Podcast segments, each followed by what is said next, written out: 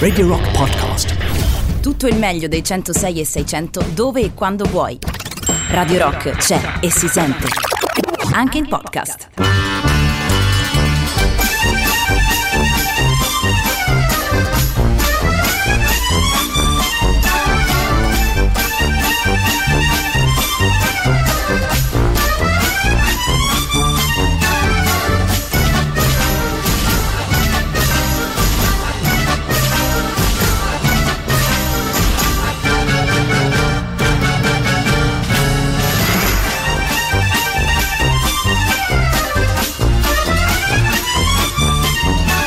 Adesso dimmi tu quante volte hai fatto radio con un collega che viene in radio con tutto quello che serve poi per fare radio, quindi eh, che ne so, Pinne, fucili, aspetta, pinne, fucili, occhiali, occhiali. eh, che ne so, una felpa, una maglietta, un giacchetto, le chiavi della macchina, Carta, penna e calamaglia. carta, penna e calamaro. Cosa hai tu in tasca poi? Portafoglio, pieno di 5 soldi. euro ben piegati. Lo sai che anch'io, guarda. Una pennetta eccoli. USB.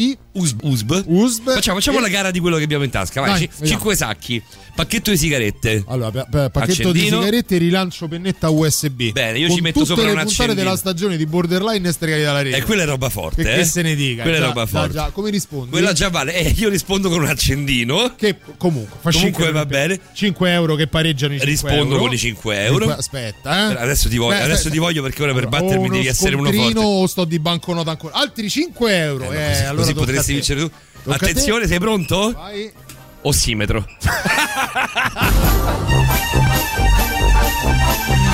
Adesso non puoi allora, vincere. Paolo dice adesso lo dico. Eh. Paolo Dicenzo è entrato in radio. Si sentiamo poco bene. cosa- Niente di grave. Qui quando dici si sente poco bene, subito No, no, no, gente non- non credo di niente avere il Covid. ciò, niente di tutto ciò. Si sentiva poco bene. È entrato dentro la radio con la rustichella in mano e nel frattempo il saturimetro con cui rilevava la sua ossigenazione del sangue. Tu che ne Questo pensi, è. dottoressa Rosa Maria Spina? È una, è una buona miss?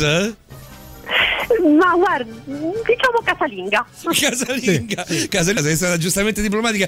Ben arrivata, ben trovata la nostra sessuologa, la dottoressa Rosa Maria Spina. Ciao Doc. Ciao Doc. Ben ritrovati a voi e ben ritrovati a tutti. Ma che bello sentire la tua voce. Ti aspettavamo settimana scorsa e ti abbiamo nominato. Ti, ti avranno fischiato le orecchie a mille, immagino, dottoressa. Perché Sì, un piccolo intoppo, diciamo così. C'è stato un ma, piccolo insomma, intoppo. siamo ancora qui. Bene, bene, bene. Staremo insieme, cara dottoressa, fino alle 3 del mattino. e Quindi abbiamo. Cioè, io- no- noi io e Davide stiamo insieme fino alle 3 del mattino. A te ti liberiamo prima perché non è Liberiamo carino. prima? Perché non è carino. Eh, da palinsesto, però, noi fino alle 3 del mattino. Quindi, se vuoi rimanere, dottoressa, puoi farlo. Ma la dottoressa all'ascolto, all'ascolto resta sempre, poi lo sappiamo perché poi la chat resta viva, la chat della trasmissione con tutti quanti i collaboratori È di vero, Borderline vero, resta viva durante tutta la, la settimana, segnatamente nella trasmissione. Anche durante tutta la notte della trasmissione, c'è Esatto. da dire. eh. È vero, è vero, è vero. Dobbiamo dire che la dottoressa è, è una di quelle che ci manda il messaggio alle 3 e un quarto. Sì, sulla sì. chat che dice: Eh, però carina sta cosa, non carina. Si toglie, Dovete andare a toglie le verdure. Le, le- le vesti da dottoressa mette quelle da prof, da Esatto, professoressa. esatto, e mette Tanto lì in quella chat, nelle, nelle loro materie ce ne abbiamo pochi di professori, no? Sì, ci mancava, e vanno effettivamente. giù con i voti, e, e giustamente, come è giusto che sia. Va bene, questa è Radio Rock che Eh, trasmette. Poi il confronto finale no, fra tutti Sì, quanti sì, noi. sì, sì, che- è bello che- anche questo. Che è duro, è de- alle volte è molto molto duro. Dicevo, questa è Radio Rock che trasmette sulla modulazione di frequenza, sulla frequenza 106 e 600 i contatti per eh, parlare con a questo punto la dottoressa Rosa Maria Spina. Noi ci togliamo assolutamente, vestiamo soltanto gli abiti di, di così meri conduttori, ma poca roba. Come è giusto che sia, C'è di traghettatori. Di traghettatori, esatto. C'è con noi un professionista eh, e chi è professionista, quindi stasera parliamo poi di un argomento fighissimo. Ci sarà con noi anche Patrick von Broek, ci sarà con noi il dottorino Francesco Di Fanta, ma per adesso eh, la nostra prima ora la passiamo in compagnia della dottoressa Rosa Maria Spina. Ti porto assolutamente ehm, in tempo reale, Doc, ehm, i saluti della nostra Silvietta qui al 3899 106 600. Buonasera belli, buonasera, bentornata dottoressa. Grazie, grazie. Senti Doc, giusto il tempo di, di capire di cosa parliamo, poi ci mettiamo, ci ascoltiamo un po' di musica e, e andiamo avanti tutta, fino, fino a, fi- tutta dritta fino all'una e mezza. È proprio il caso di dirlo, questa sera puntata da carta, penna e calamaio perché sveliamo tanti falsi miti, giusto Doc? Esatto, tanti falsi miti sulla sessualità. Noi pensiamo che insomma sia più o meno tutto svelato e invece stasera scopriremo che in fondo in fondo non è così. Senti però Doc, guarda, abbiamo proprio un minuto, un minuto contato, un minuto e mezzo. Ma mi togli la curiosità della Coca-Cola? Ti scoccia? Beh, ci sono ancora tante persone che credono che farsi il bidet con la Coca-Cola serva a prevenire o evitare gravidanze indesiderate perché l'acidità della Coca-Cola ucciderebbe gli spermatozoi o impedirebbe agli spermatozoi di risalire lungo il canale vaginale. Falsissimo, uno dei falsi miti più duri a morire sulla Ma io non l'avevo mai sentita questa cosa qui. Cioè, tu Ma de- con la Mentos o senza? Perché con la Perché con la Mentos, Mentos fa- spara di più, insomma, eh. spara di più. Eh, non ho capito. Con la Mentos, hai visto l'esperimento doc di, di mettere la Mentos dentro la bottiglia della Coca-Cola che la fa sostanzialmente Sì, esplodere, no? Sì, che Eh, la fa esplodere. Immaginavamo un un lavaggio del bidet, un genere. bidet, metti, metti tutta Coca-Cola nel bidet e poi butti dentro le mentos, un così l'hai visto tu. Un come, pelino così. Beh, viene utilizzata molto spesso proprio come lavanda vaginale. Quindi al posto di una normale e comune lavanda c'è chi utilizza la Coca-Cola. Ah, la Coca-Cola no, pensavo le mentos. Ma Paolo, Eh, però no, la perché- Coca-Cola, la Coca-Cola, ma diciamolo non solo non serve, ma è anche molto pericolosa eh, proprio per la salute vaginale. Vabbè, la usa- la usano assolutamente di farlo. La usa- mio papà ci metteva dentro, metteva- mettiamo un bicchierino con la Coca-Cola e col limone e poi metteva dentro le viti arrugginite. E, torna- e tornavano, e tornavano bionde. Pensa cosa può fare Pensa no? cosa può fare. Pensa cosa può fare in una, in una mucosa, in una zona intima. Esatto, esatto, esatto. Va bene, il primo, il primo falso mito è svelato 3899 106 e 600. Vediamo di fare insieme a voi anche un elenco dei falsi miti sul sesso. Un elenco lo faremo eh, io e Davide, un elenco lo farà ovviamente la nostra dottoressa Rosa Maria Spina. Intanto i Dire Straits, eh, Doc rimani lì. Sì.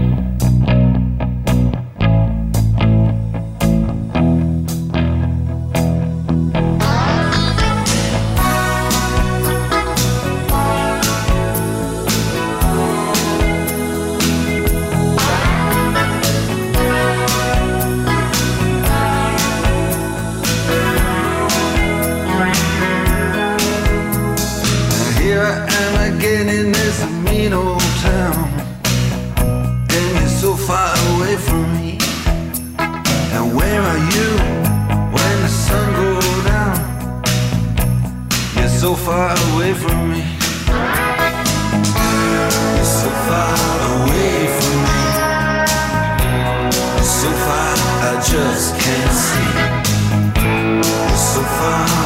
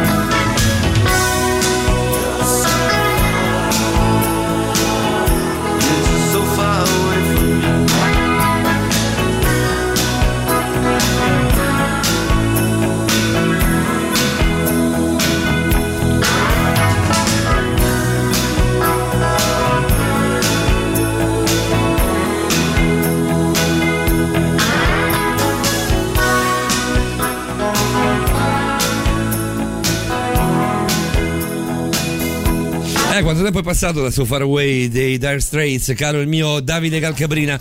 Questo è Eh, sempre border- primissimi anni 70, credo, sai. Sono credo i tardi anni 70, addirittura primissimi, dici? Eh, Eh, lo sai che potrebbe sì. essere, adesso vado a controllare. Noi siamo prima tra il 70 e il 75, dai. Questa è borderline. 75 e l'80? Eh, tra il 75 e lo io dico 75-80 adesso, adesso poi dopo vado a guardare proprio nello specifico con noi la dottoressa Rosa Maria Spina parliamo dei falsi miti del sesso io posso però ritagliare soltanto un attimo visto che eh, ti chiedo scusa Doc a mezzanotte e 20 però certo. mh, soltanto un attimo andare un po' fuori dal- da quella che è il nostro binario della trasmissione perché da 20 minuti siamo in zona rossa Ah, beh, siamo in lockdown. Eh sì. Eh, io mh, credo che la radio possa fare tanto per chi poi comunque è solo. Eh, anche noi saremo soli presto cioè, beh, noi abbiamo una convivenza. Comunque molti dei nostri amici eh, saranno soli. Io sono abituato ad avere casa che è un porto di mare. Anche tu Davide io, la dottoressa non lo so però comunque molti di noi eh, sono abituati a scambiarsi ospitalità a vicenda. Non è questo il momento di cedere di lasciare il passo all'angoscia alla, alla paura anche se sono soltanto tre settimane di lasciarsi prendere dallo sconforto. Ascoltate la radio ascoltate Radio Rock ascoltate la, la radio che volete ce ne sono ce ne- la scelta è così ampia che veramente c'è di tutto.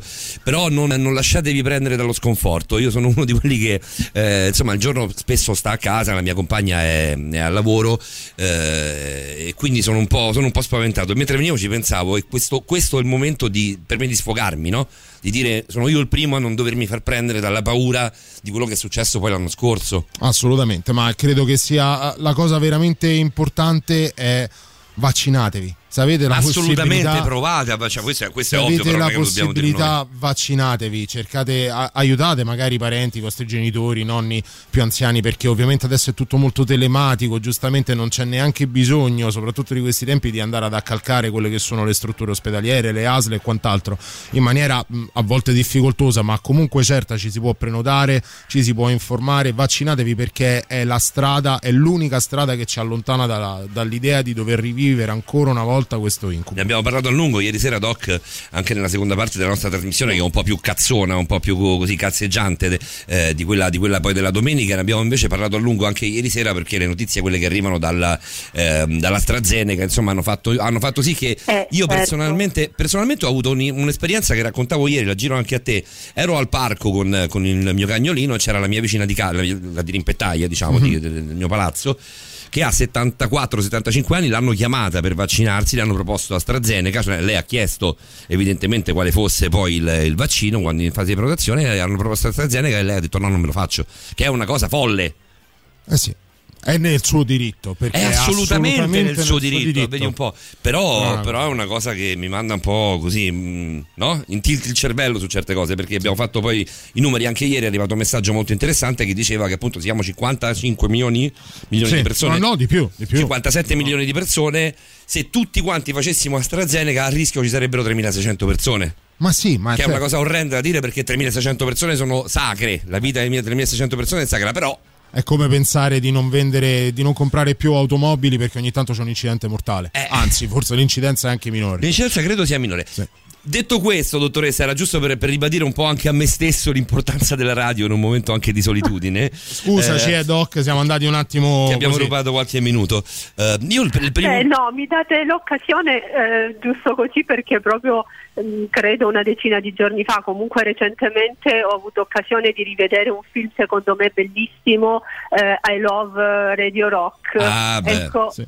Ecco, quindi penso che effettivamente dica un po' no, attraverso un film quello che state dicendo voi, l'importanza anche delle parole che provengono fortunatamente ancora oggi da una radio.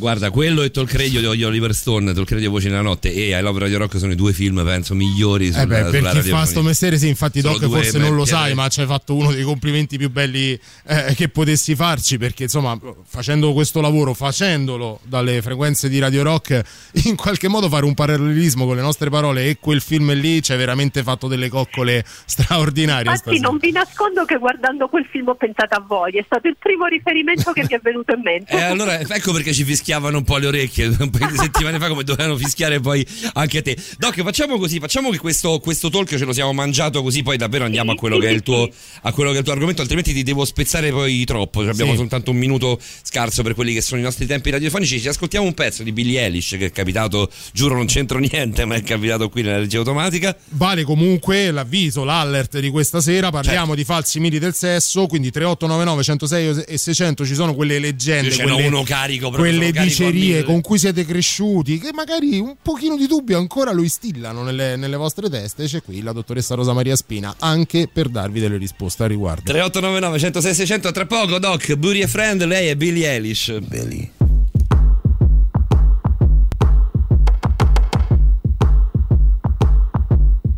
What do you want from me? Why don't you run from me? What are you wondering?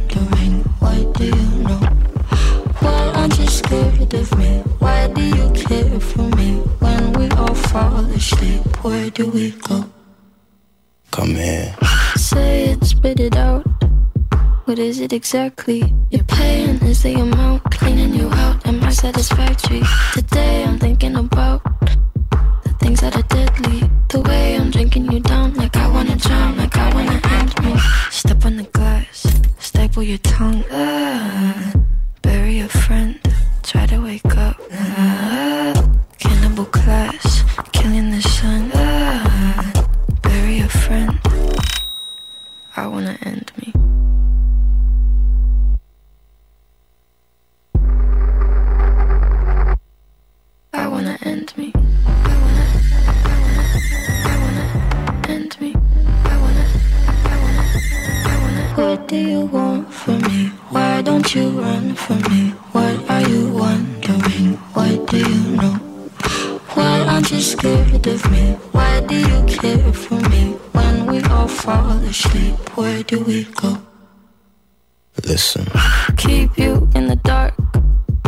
You expected?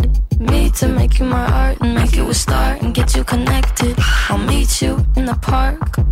I'll be calm and collected. But we knew right from the start that you'd fall apart cause I'm too expensive. Your talk would be something that shouldn't be said out loud. Honestly, I thought that I would be dead by now. Calling security, keeping my head held down. Bury the hatchet or bury your friend right now. Gotta sell my soul. Cause I can't say no, no, I can't say no. Then my limbs are frozen, my eyes won't close. And I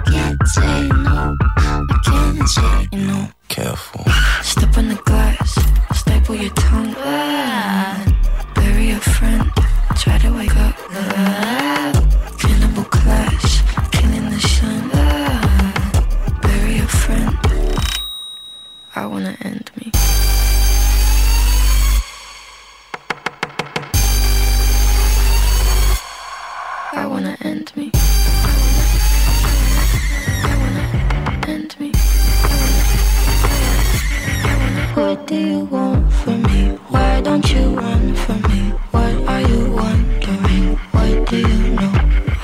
Why aren't you scared of me? Why do you care for me? When we all fall asleep, where do we go? È palesemente People Are Strange dei Doors in, ogni, in ogni suo richiamo. 1985, mio caro Davide Calcabrina. Abbiamo toppato entrambi. eh. toppato alla grande. Beh, io avrei detto prima anni 80, quando tu mi hai detto primi 70 mi sono tenuto un po', un po', un po' più basso. Però 1985 era il primo singolo estratto dall'album, dall'album dei Dire Straits Brothers in Arms. Con noi la dottoressa Rosa Maria Spina. Ehm, Doc, posso bruciapelo? Certo, Masturbarsi fa diventare ciechi? Decisamente no.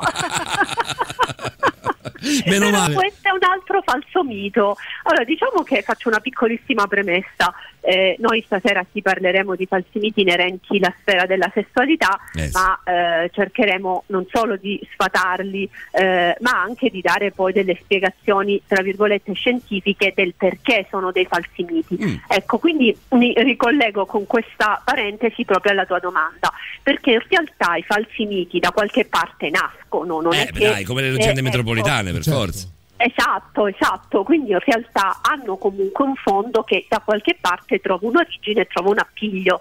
Così anche il fondo, diciamo così, del masturbarsi che fa diventare ciechi o crea problemi a livello di lipidine, soprattutto con un calo di lipidine. Eh, quello è un o, altro, eh, è vero. L'eccessiva masturbazione può portare al calo della libidine nell'atto sessuale, quello Esatto, tradizionale. spesso si pensa questo, così come si pensa che per esempio possa causare eiaculazione precoce o addirittura disturbi mentali.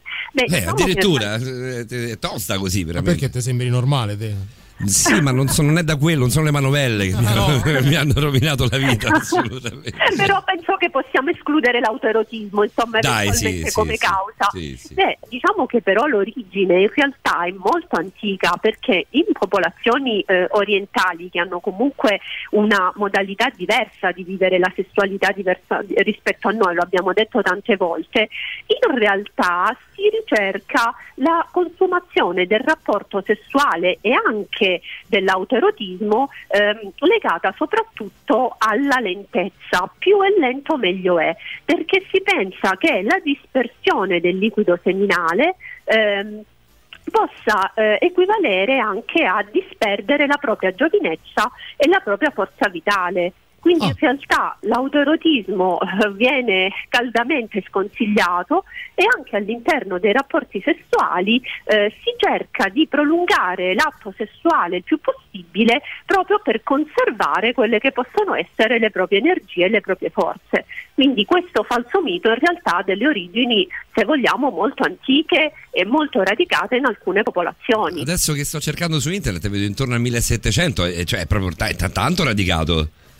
Eh sì, eh sì, noi dobbiamo considerare che nella sessualità o nella sessuologia che dir si voglia c'è una sorta di prima e dopo, diciamo così, eh, con una Ah. sorta di spartiacque che segna quasi nettamente tutto ciò che veniva considerato un tempo come una forma immatura di sessualità e quello che successivamente è stato sfatato e che invece ha segnato poi ehm, la sessuologia moderna in un certo senso. Quale, e che momento sarebbe questo? Eh, vi sorprenderete, in realtà è estremamente, estremamente recente perché più o meno è dalla prima, seconda guerra mondiale in poi. Ma Eh, E io- addirittura Io pensavo, pensavo a Freud, a, che ne so, la, la- tutta la Vabbè, allora ci sei, l'hai contestualizzato Sì, più o meno tra le due Però guerre. non so se c'entra qualcosa, però mi era venuto in mente lui. C'entra anche Freud, beh a Mm. Freud dobbiamo tantissimo, quindi è inutile negarlo, però per alcuni versi anche Freud eh, può far parte diciamo un po' di quella vecchia generazione a cui ancora dobbiamo dei falsi miti che sicuramente successivamente almeno uno avremo modo di sfatare ed è in realtà molto molto importante sfatarlo sia per le coppie ma in particolare per le donne, per le, per le ragazze in generale, ma ci arriveremo. Volevo solo un attimo concludere sì, insomma sì. questa parentesi perché eh, appunto a noi magari ora le due guerre mondiali possono sembrare molto lontane, ma in Eh, realtà no, non lo no, sono. non così tanto, insomma. Esatto, quindi se pensiamo che la sessuologia moderna, eh, così come la conosciamo noi, risale più o meno insomma agli anni 30-40 del 1900, in realtà parliamo di un'epoca estremamente recente. Noi con Francesco Di Fante spesso e volentieri nominiamo il film Il primo dei bugiardi, l'invenzione di Invention Online.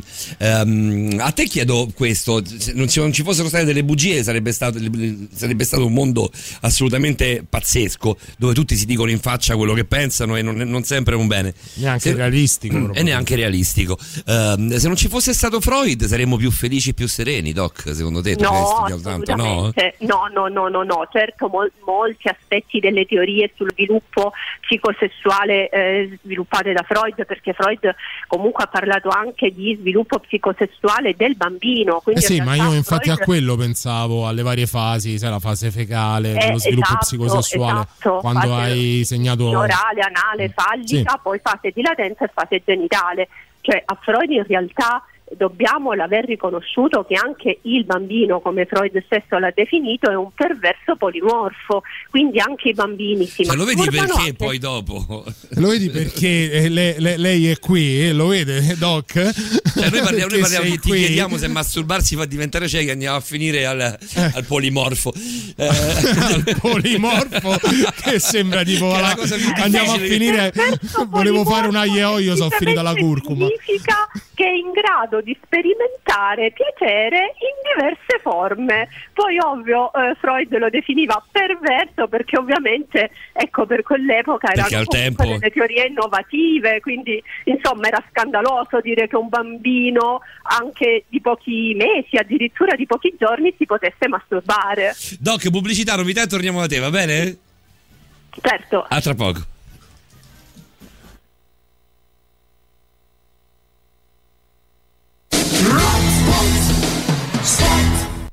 Ti hanno detto che dovevi essere online, che dovevi avere un sito e che dovevi essere tra i primi risultati di ricerca. Ti hanno detto che dovevi fare campagne, generare nuovi contatti, profilare il target sui social media. Loro ti hanno detto questo. Noi ti diciamo che puoi contare su di noi. Creatività, strategia e sviluppo. Di cosa ha bisogno il tuo business? Facciamolo insieme. Ti aspettiamo online. Visita il sito cnbcomunicazione.com oppure chiamalo 06 88 10 550. Brand new music. La musica nuova a Radio Rock.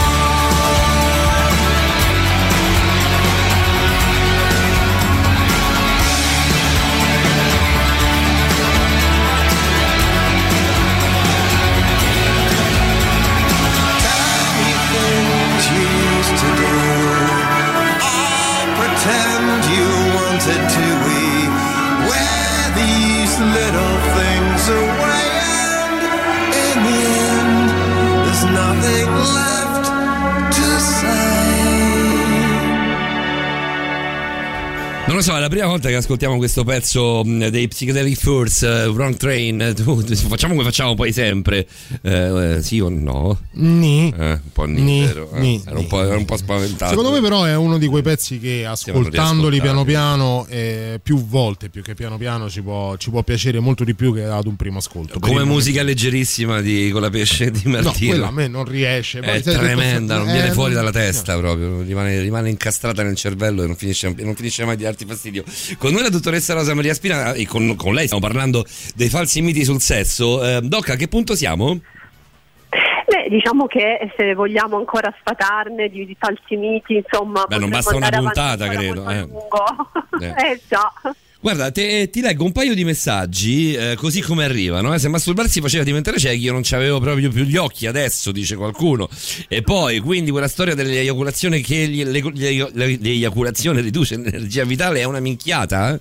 Alessandro ti chiede? Eh certo, certo. Anzi. Ma, eh, ma consideriamo in realtà una cosa, che questo è un altro elemento molto importante, ora magari eh, non in campo divulgativo quanto in campo proprio strettamente sessuologico, no? diciamo in ambito clinico, perché in realtà quando mh, eh, facciamo una diagnosi noi dobbiamo tener conto anche del contesto di appartenenza e di provenienza diciamo, del paziente che abbiamo di fronte, perché tantissimo fa proprio il contesto sociale e culturale. Eh, tant'è che in questi paesi appunto ehm, l'eiaculazione precoce non è considerata un disturbo, mentre da noi sappiamo benissimo che in realtà è una delle disfunzioni sessuali più eh, frequenti e tra l'altro in modo trasversale dai 18 fino ai forse 60 anni. È assurdo come poi spostandosi un po' di latitudine cambi- cambiano assolutamente eh, tante, tante delle, delle visioni delle cose. Stavo guardando adesso sul se- senza audio, insomma, un servizio di Sky che parlava proprio della zona rossa. Cioè noi siamo quelli che ancora Sky, adesso io non so di cosa stessero parlando, quindi voglio mettere comunque un, un cuscino tra me e Sky. Però passava questo servizio sulla zona rossa e facevano vedere le immagini di gente che accendeva i ceri alla Madonna. Cioè siamo, siamo tra, le, tra le varie, no, sai, le- le- il classico servizio sulla pandemia, quindi il traffico fermo, la città vuota oppure, la- oppure l'assembramento. eh. In mezzo c'erano le immagini di qualcuno che accendeva un cero alla Madonna. Siamo ancora lontani no, dal, dal cambiamento Beh, culturale. dobbiamo considerare che allora io penso che al di là del credo o non credo di una persona bisogna sempre avere molto rispetto poi per le credenze religiose e questo lo dico veramente con cognizione di causa al di là di quello che è il mio credo personale ma perché in terapia mi vengono veramente tantissimi pazienti con tantissimi credi religiosi, credo religiosi differenti, eh, ebrei, musulmani, cattolici, testimoni di Geova, ortodossi e ognuno porta veramente la propria realtà sociale, culturale. Ma ti, ti parlano di religione? Eh? Ti, par- ti- ti- Eh, ti- nominano Dio? Eh? No, però è un campo che va indagato perché comunque il credo religioso incide anche sulla sessualità. Eh, addirittura una volta mi è capitato un induista, un indiano dell'India Mhm. induista e mh, in quell'occasione c'è stata una richiesta di, di consulto nei miei confronti perché eh, questa persona a causa, ora non entro troppo nel dettaglio perché sarebbe una vicenda un po' lunga poi da spiegare, ma una forte paura per eh, diciamo di essere omosessuali per una vicenda che gli era capitata in un contesto lavorativo. Beh, questa paura era diventata talmente tanto forte da creargli un problema di erezione e quindi di conseguenza non riusciva più ad avere rapporti con la moglie. Quando gli ho spiegato eh, tutto il meccanismo insomma, che aveva poi generato questa sua paura e che anche in quel caso era infondato, beh, lui mi ha ringraziato talmente tanto che anche a distanza di tempo mi chiamava per farmi gli auguri di Natale, ancora per ringraziarmi perché per lui era stato veramente eh, quasi una, una rivelazione insomma quello che gli avevo detto. Però per motivi religiosi aveva delle credenze che erano fortemente, diciamo così, eh, divergenti da quella che era poi la parte realmente scientifica. Quindi gli è bastato ristrutturare questo per rendersi conto che diciamo, aveva un po' creato tutto un castello che però per lui eh, era diventato una, si era tradotto in una difficoltà reale. Doc, ci arrivano tantissimi messaggi, ovviamente molti legati al discorso del minutaggio dell'amplesso piuttosto che delle misure. Eh, soprattutto ovviamente dell'uomo. Eh, mi, mi, faceva venire in mente invece con la riflessione che ha fatto l'abbiamo già sdoganata un po' la cosa. La, un altro falso mito è quello che la penetrazione anale dell'uomo non indica necessariamente un'omosessualità latente.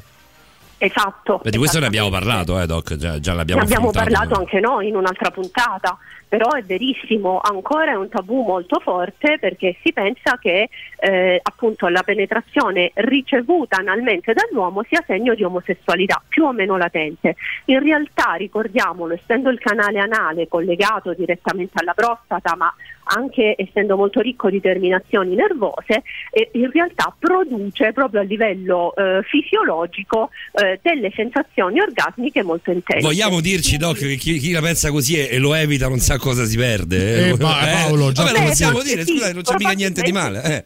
No, Doc, No, se lei. Se, niente di male. Doc, se tu gli dai spago, poi le, le- le situazioni Vabbè, perché, difficoltose scusate? da gestire le trovo io. No, Capisci? Io non ho detto niente di male, soltanto Va semplicemente bene. man forte a quello che dice Vabbè. la nostra dottoressa Diciamo che diventa una questione di gusti, può piacere o Eh. non piacere, ma l'importante è scegliere consapevolmente. Cioè, è non come lo- il pesceratto di Come il pesceratto. E non perché ha altre connotazioni. Super classico e torniamo, dottoressa, tra poco. Radio Rock, super classico.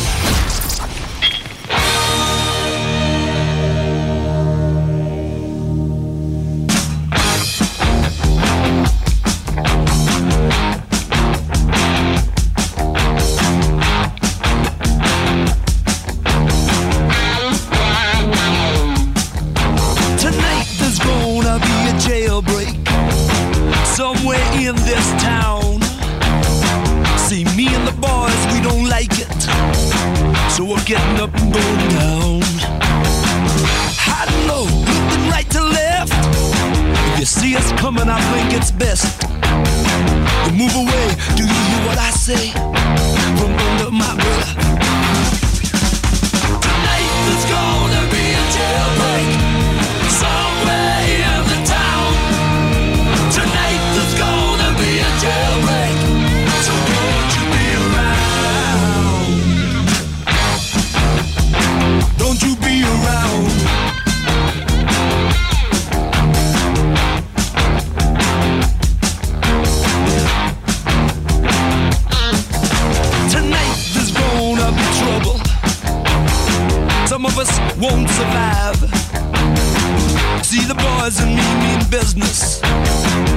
Busting out dead or alive.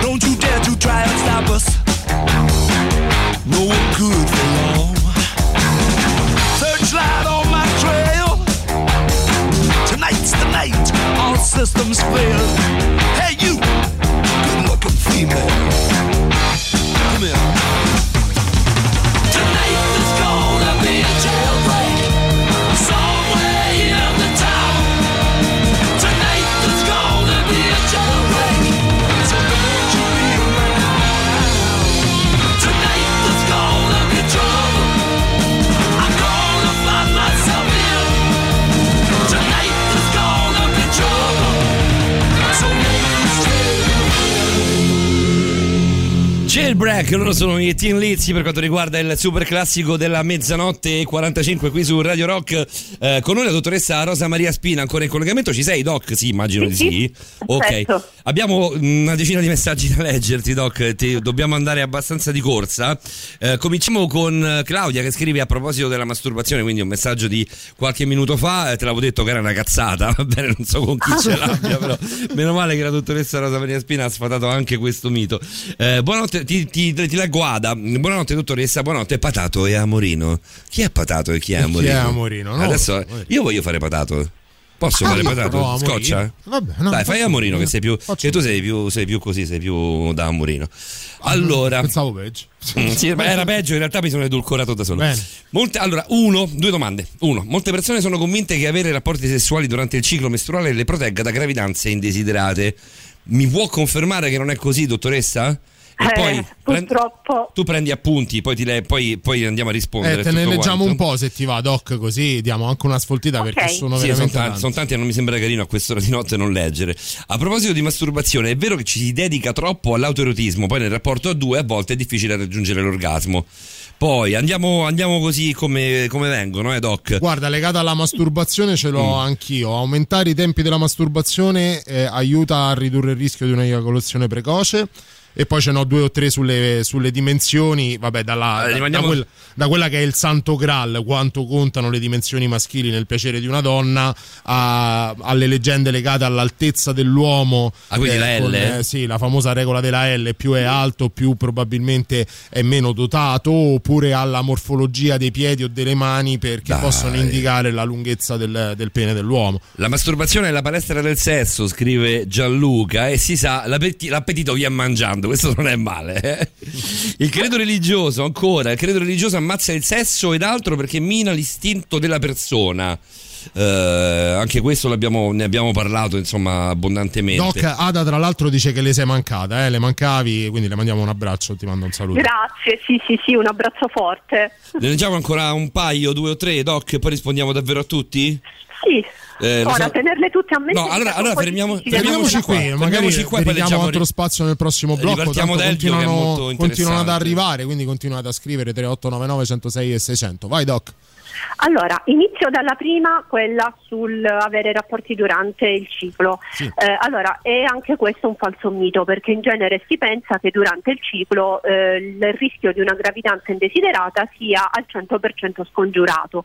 In realtà questo non è vero perché noi non dobbiamo confondere eh, che il- quelli che sono i giorni delle mestruazioni, quindi in cui c'è effettivamente la perdita diciamo, di sangue, con quelli che sono i giorni dell'ovulazione, perché ovviamente ovulazione e mestruazioni non coincidono. Quindi è anche possibile che eh, durante le mestruazioni, per chi ha un ciclo irregolare, l'ovulazione sia già iniziata e quindi in quel momento è possibile che eh, se non si è attenti a sufficienza eh, cioè, si, si possa anche arrivare ad una gravidanza. Quindi in realtà un periodo che sia sicuro al 100% non esiste mai. Ecco perché il coito interrotto diciamo che andrebbe evitato. Cioè, non è proprio il, il più, più sicuro dei metodi, insomma. No, allora molto spesso si parla del coito interrotto come di un metodo contraccettivo. Mm. In realtà non lo è, specifichiamolo, non è un metodo anticoncezionale. Eh, c'è molto spesso questo- questa confusione perché anche il liquido eh, preeiaculatorio può contenere degli spermatozoi vivi attivi e già quelli possono essere sufficienti per una gravidanza. Quindi questa era un po' intanto la, la risposta a questa domanda. Eh, poi c'erano tutte le domande inerenti alla, alla masturbazione, giusto? Sì, Eh, sì, è, sì, è vero sì. Che, se, si- che- che se si ci dedica troppo all'autoerotismo, poi nel rapporto a due a volte è difficile raggiungere l'orgasmo? O è anche aumentare i no, tempi perché della due cose non sono direttamente collegate, diciamo che ci sono anche altri fattori che incidono e può capitare sia all'uomo che alla donna che periodicamente o ciclicamente possano avere dei livelli di desiderio sessuale a livello di coppia più bassi. eh, però mantenere comunque un alto, un buon livello di, di autoerotismo. Quindi in realtà sono due cose che non vanno di pari passo. Sempre legato al discorso della masturbazione, se aumentare i tempi della masturbazione aiuta a, a ridurre il rischio di un'eiaculazione precoce. Questo in parte è vero, tant'è che proprio a livello di terapia sessuologica ehm, proprio ci sono delle tecniche che mirano ad allungare quello che viene definito latenza eiaculatoria, però è ovvio che ci vogliono delle strategie, cioè ben mirate, ben ponderate, non basta semplicemente cercare di procrastinare la masturbazione, eh, quindi i tempi della masturbazione per poter prolungare poi anche ehm, diciamo il tempo, la durata nei rapporti completi, perché anche lì eh, le due cose possono essere collegate ma non necessariamente. Doc, un pezzo e torniamo. Sì. A tra poco.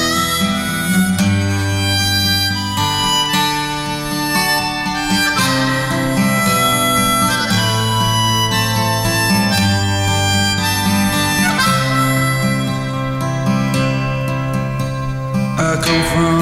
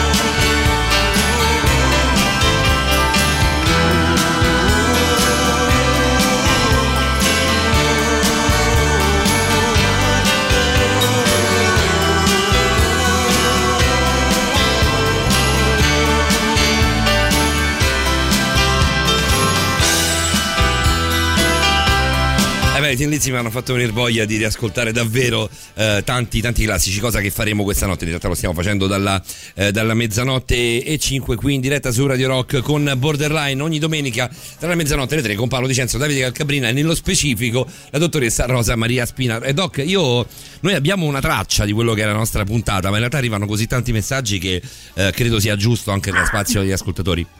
Eravamo rimasti Certo. ai messaggi che ti aveva letto Davide, c'era quello sulla Sì, L. ce n'erano tre in realtà sulla, sulla lunghezza del- dell'uomo. Vabbè, quelli que- sulle varie dimensioni. Sì, c'è il- quello che è un po' proprio il- per noi maschietti è il santo graal, sapere quanto effettivamente incide sul, sul vostro piacere le dimensioni della, della nostra sessualità, mettiamola così. Però ci sono anche altri che appunto fanno riferimento alla regola della L, quindi più è basso più probabilmente è dotato e viceversa, o, altri che, o un altro che faceva riferimento alla lunghezza del pollice della mano o delle dimensioni del piede per capire quanto è dotato un uomo. Mm, allora, questi, anche questi sono dei falsi miti perché Eh, dai. in realtà non c'è una regola matematica e precisa al 100% e lo faccio facendo riferimento a un esempio eh, in realtà mh, molto semplice ma che può rendere l'idea. Gli uomini orientali è risaputo che non siano molto alti o comunque sono più bassi rispetto agli uomini eh, occidentali, agli uomini caucasici, anche agli uomini di, di colore. Ecco, allora se fosse vera questa regola gli uomini orientali, quindi cinesi, giapponesi, coreani, via discorrendo, dovrebbero avere delle dimensioni del loro pene maggiori rispetto a quelli degli uomini occidentali. E invece sappiamo benissimo che non è così. Quindi in realtà eh, non vanno anche questi aspetti di pari passo fra di loro. Eh, però, Doc, a questo, a questo punto il, il discorso dei neri possiamo buttarla proprio sulla, sulla, sulla, sulla- sulla cosa spiccia, insomma, sulla discussione no, spiccia. eh no, eh no. Allora, il fatto degli uomini di colore che comunque sono anche molto spesso anche alti, in Mm. realtà è vero che hanno delle dimensioni di qualche centimetro maggiore rispetto agli uomini bianchi e rispetto poi anche agli uomini orientali, ma in realtà per una ragione che è strettamente eh, diciamo anatomica, perché eh, il pene degli uomini ehm, caucasici è ancorato all'addome attraverso una specie diciamo di tra virgolette di peduncolo, chiamiamolo così. Quindi l'addome, il pene aggancia all'addome, ha questa specie di peduncolo che in realtà lo tiene ancorato all'addome e questo ne va a ridurre le dimensioni perché crea una sorta di tiraggio. Gli uomini di colore non hanno questo peduncolo insomma, che aggancia il pene all'addome, quindi in realtà eh, il pene diciamo, è più libero rispetto a quello degli uomini eh, bianchi. Tende a scendere di più. va a- esatto, esatto, e quindi va a guadagnare quei centimetri che l'uomo bianco non ha per la presenza diciamo di una parte anatomica in più che negli uomini di colore manca. Eh, però non arriviamo, non arriviamo poi a meta, nel senso che poi ci manca sempre il, il Busillis, quanto contano queste, queste benedette allora- o maledette, a seconda di ognuno di noi, dimensioni. diciamo che anche questo tendenzialmente è un po' un altro falso mito, associare un maggior piacere, un maggior godimento femminile a maggiori dimensioni maschili. In realtà le dimensioni del pene eh, vanno un po' di pari passo alle dimensioni della vagina. Quindi teniamo conto che eh, quando il pene è in erezione su per giù, parliamo sempre degli uomini caucasici, abbiamo delle dimensioni che vanno dai circa 11-13 centimetri di media, parliamo come dimensioni medie. Ecco, anche la vagina in fase di eccitazione eh, va ad allungare, diciamo così, eh, la parte più profonda, quella che viene definita platform vaginale, eh, che si allunga e quasi assume la forma di un'ampolla perché teoricamente dovrebbe accogliere meglio il liquido seminale.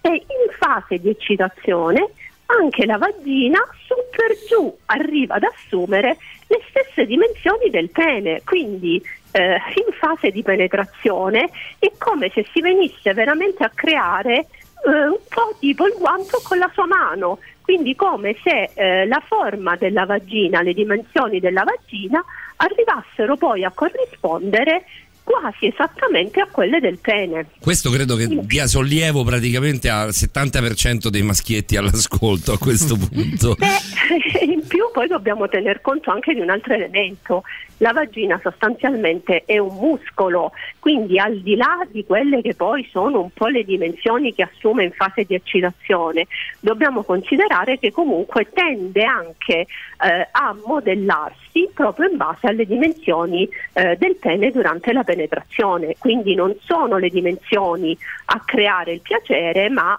il modo in cui il pene viene usato, se vogliamo vederla così. Niente, niente, niente fu, fu, mai più chiaro, Doc. Senti, ehm, abbiamo dato eh, spazio a tanti messaggi che abbiamo, che abbiamo, letto, abbiamo fatto una lunga carrellata, ce n'è un'altra ce pronta. Ancora, ce sì. ne sono tantissimi, come sempre, poi quando ci sei tu al, all'ascolto, poi la radio si presta molto anche a questo, no? eh, l'anonimato un po', tra virgolette, nel Certo. senso sono, siamo delle voci di notte, si può chiedere davvero di tutto. Elvio, nello, nello specifico, ehm, scopre, scoperchia un po' un vaso di Pandora, dottoressa. Noi ne abbiamo già parlato eh, qualche puntata fa, però insomma ehm, ti leggo anche il suo messaggio perché è molto interessante. Buonanotte ragazzi, volevo chiedere alla dottoressa Rosa Maria Spina, l'uso e l'abuso di pornografia fa davvero male al cervello e può far danni anche a livello di possibili disfunzioni fisiologiche? Io ti leggerei soltanto questo perché credo ci sia eh, tanto da dire, però se vuoi facciamo una carrellata, come vuoi tu. Eh, penso che possiamo anche rispondere forse dopo, perché Mm, questo ok. prevede una risposta un po' articolata. Ok, ho sempre creduto che non lungo eh, che tocchi, non largo che attoppi, ma duro che duri, dice qualcuno. La massima di vita La questa. massima, questa non l'avevo mai sentita, però. Oscar Wilde. Questa non l'avevo veramente mai sentita, però non è male per niente. La teniamo, la teniamo da Doc, parte. solo un orgasmo simultaneo è indice di un rapporto che funziona e inoltre ehm, il sesso orale è più sicuro di quello vaginale e in quest'ottica entriamo in una serie di messaggi che riguardano la prevenzione anche da ma- malattie e infezioni. Ad esempio c'è un messaggio che ci fa riferimento al sesso, quello saffico, che in qualche modo è, è privo di protezione da- da- da contagi. No, ce, ne sono, ce ne sono quanti Ce ne ne vuoi di tanti, messaggi, Doc, Doc, non, non- non ne vediamo fuori, sinceramente. Eh, prima di dare tutte le risposte, ascoltiamo anche il vocale di Fabrizio? Sì, certo. Così sentiamo una voce anche, anche proprio fisicamente, una voce diversa dalle nostre. Buonasera Patato Power, buonasera Ciolchi Sei un idiota, soprattutto Non ho capito come mi ha chiamato, me lo rimetti dopo. Rose as is torn. Volevo dire una cosa, io anni fa comprai un libro quando mi accingevo a fare l'amore per la prima volta, in cui c'erano varie delle cose che state dicendo stasera, cioè la Coca-Cola, eh, cioè la masturbazione che fa diventare ciechi, e diedi, cominciai a dare per scontato che tutti quanti avessero accesso a queste informazioni. Nel 2021 mi ritrovo invece che forse siamo andati addirittura indietro. Io credo che tutto questo dipenda dal fatto che nelle scuole non c'è sufficientemente la presenza di insegnanti di educazione sessuale. Sai che volevo Lei, chiederlo? Adesso c'è dottoressa, più, ci però. può dire un attimo a che punto si trova questa cosa nelle scuole italiane? Perché io sono esterrefatto. Doc, eh, non ti posso far rispondere a niente. Spero Certo. abbia preso appunti perché siamo davvero fuori tempo massimo. E anche perché continuano ad arrivare, ma questo è il momento della novità. 3899 106 600 tra un po' vi diamo lo stop ai messaggi perché sennò la dottoressa la teniamo davvero sveglia fino alle 4 del mattino c'è la novità in ritardissimo ritardissimo Brand new music. La musica nuova a Radio Rock.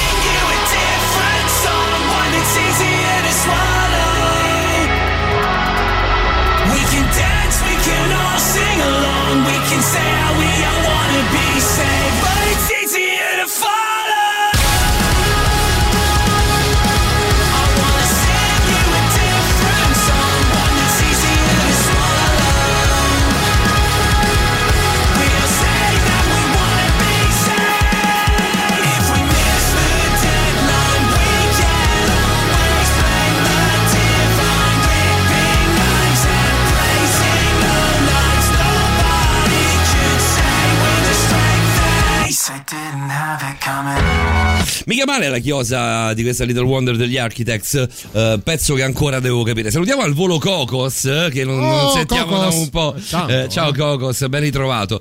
Poi, beh, no, ragazzi, sono tantissimi messaggi. Eh, Doc, dove, dove- dove sei rimasta tu? Eh, allora, avevamo quello sull'orgasmo simultaneo, quello sulla pornografia, quello sull'educazione sessuale nelle scuole. Perfetto, ci sei, praticamente sei, sei in linea con con Meno i male che ci sei tu, Doc. Perché Cominciamo- noi eravamo pronti a dartene altri 10, non finivamo mai. No, ne abbiamo veramente Ci arriveremo, eh, ne ci abbiamo arriveremo. veramente- Magari cercheremo di essere rapidi con le risposte, ma cercheremo di rispondere a tutti. L'uso e l'abuso di pornografia fa davvero male al cervello e, e può far danni anche a livello di possibili disfunzioni fisiologiche. Era questa la domanda di Elvio. Ripartirei da qua per un discorso proprio eh, cronologico.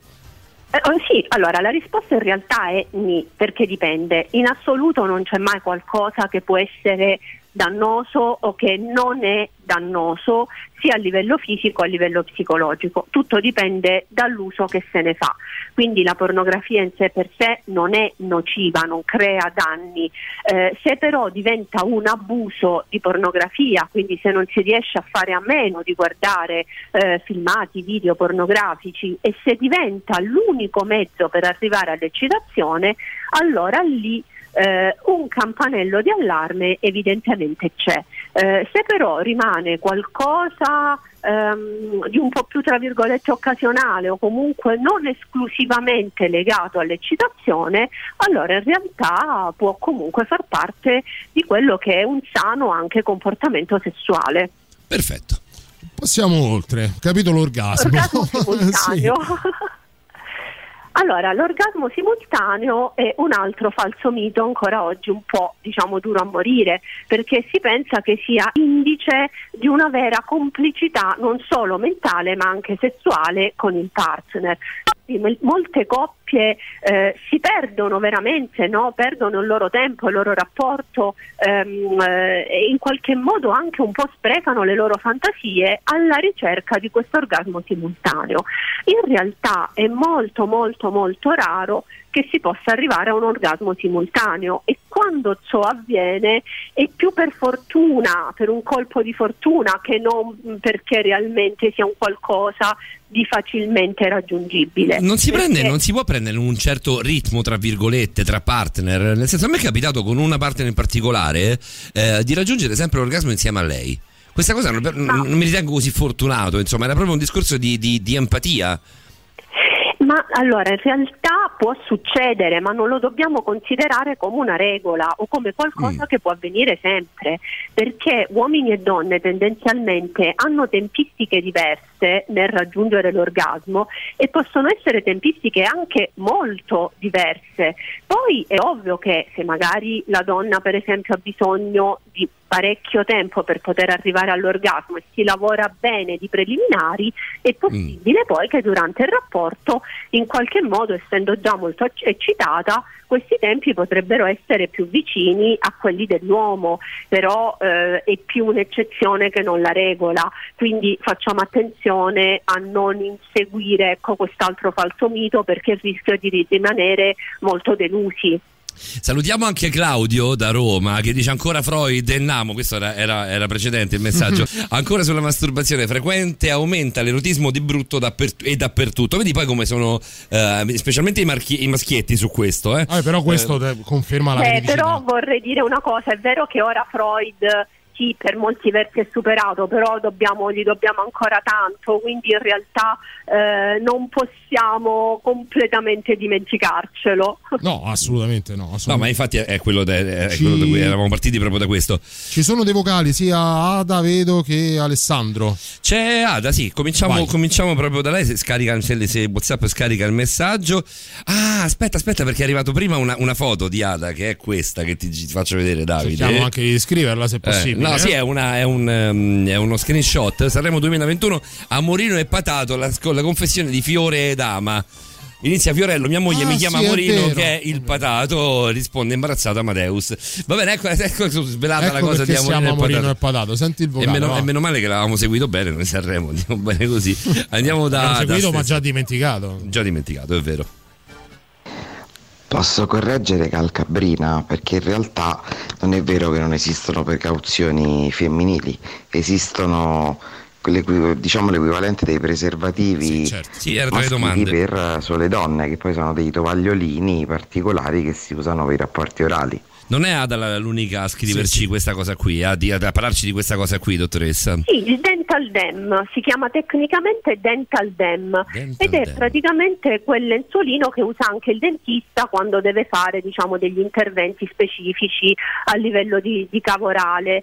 Eh, sì, teoricamente nel sesso orale quello potrebbe essere diciamo un po' una protezione a cui fare ri- riferimento, però è anche vero che insomma io credo che non- non- non mi- nessuno mi abbia mai detto di averla utilizzata. sono No, ma così infatti gode, gode anche di poca stampa, sa, così a sentirla. Infatti non è neanche molto conosciuto, tant'è che anche il nome Dental Dam, se si dovesse dire solo così, insomma, risulta eh, abbastanza anonimo come, come nome. Eh, Se non anonimo, comunque risulta affiancato ad un'altra, ad un'altra fase, fase no? De- de- Esatto, anatomica. Eh, mettiamo Fabrizio Andrea e poi torniamo, Doc.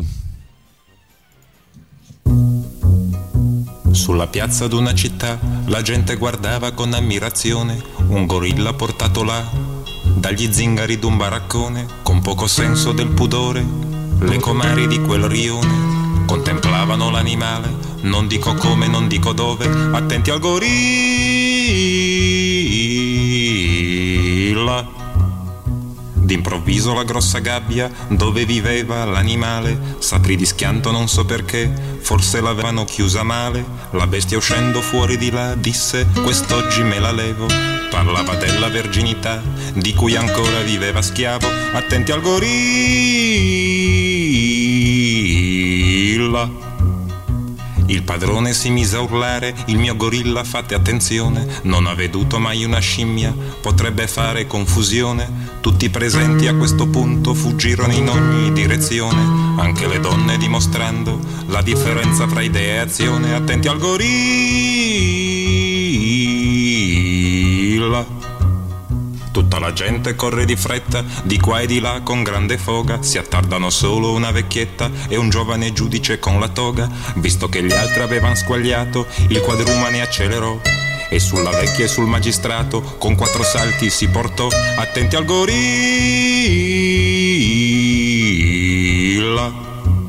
Bah sospirò pensando la vecchia che io fossi ancora desiderata. Sarebbe cosa alquanto strana e più che altro non sperata. Che mi si prenda per una scimmia, pensava il giudice col fiato corto. Non è possibile, questo è sicuro, il seguito prova che aveva torto. Attenti al gorilla.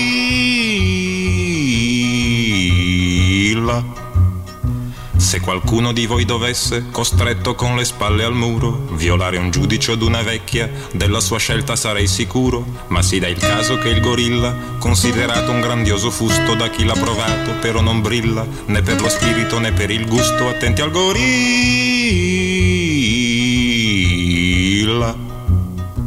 Infatti lui, sdegnata la vecchia, si dirige sul magistrato, lo acchiappa forte per un'orecchia e lo trascina in mezzo a un prato. Quello che avvenne tra l'erba alta non posso dirlo per intero, ma lo spettacolo fu avvincente e la suspense ci fu davvero. Attenti al gorilla.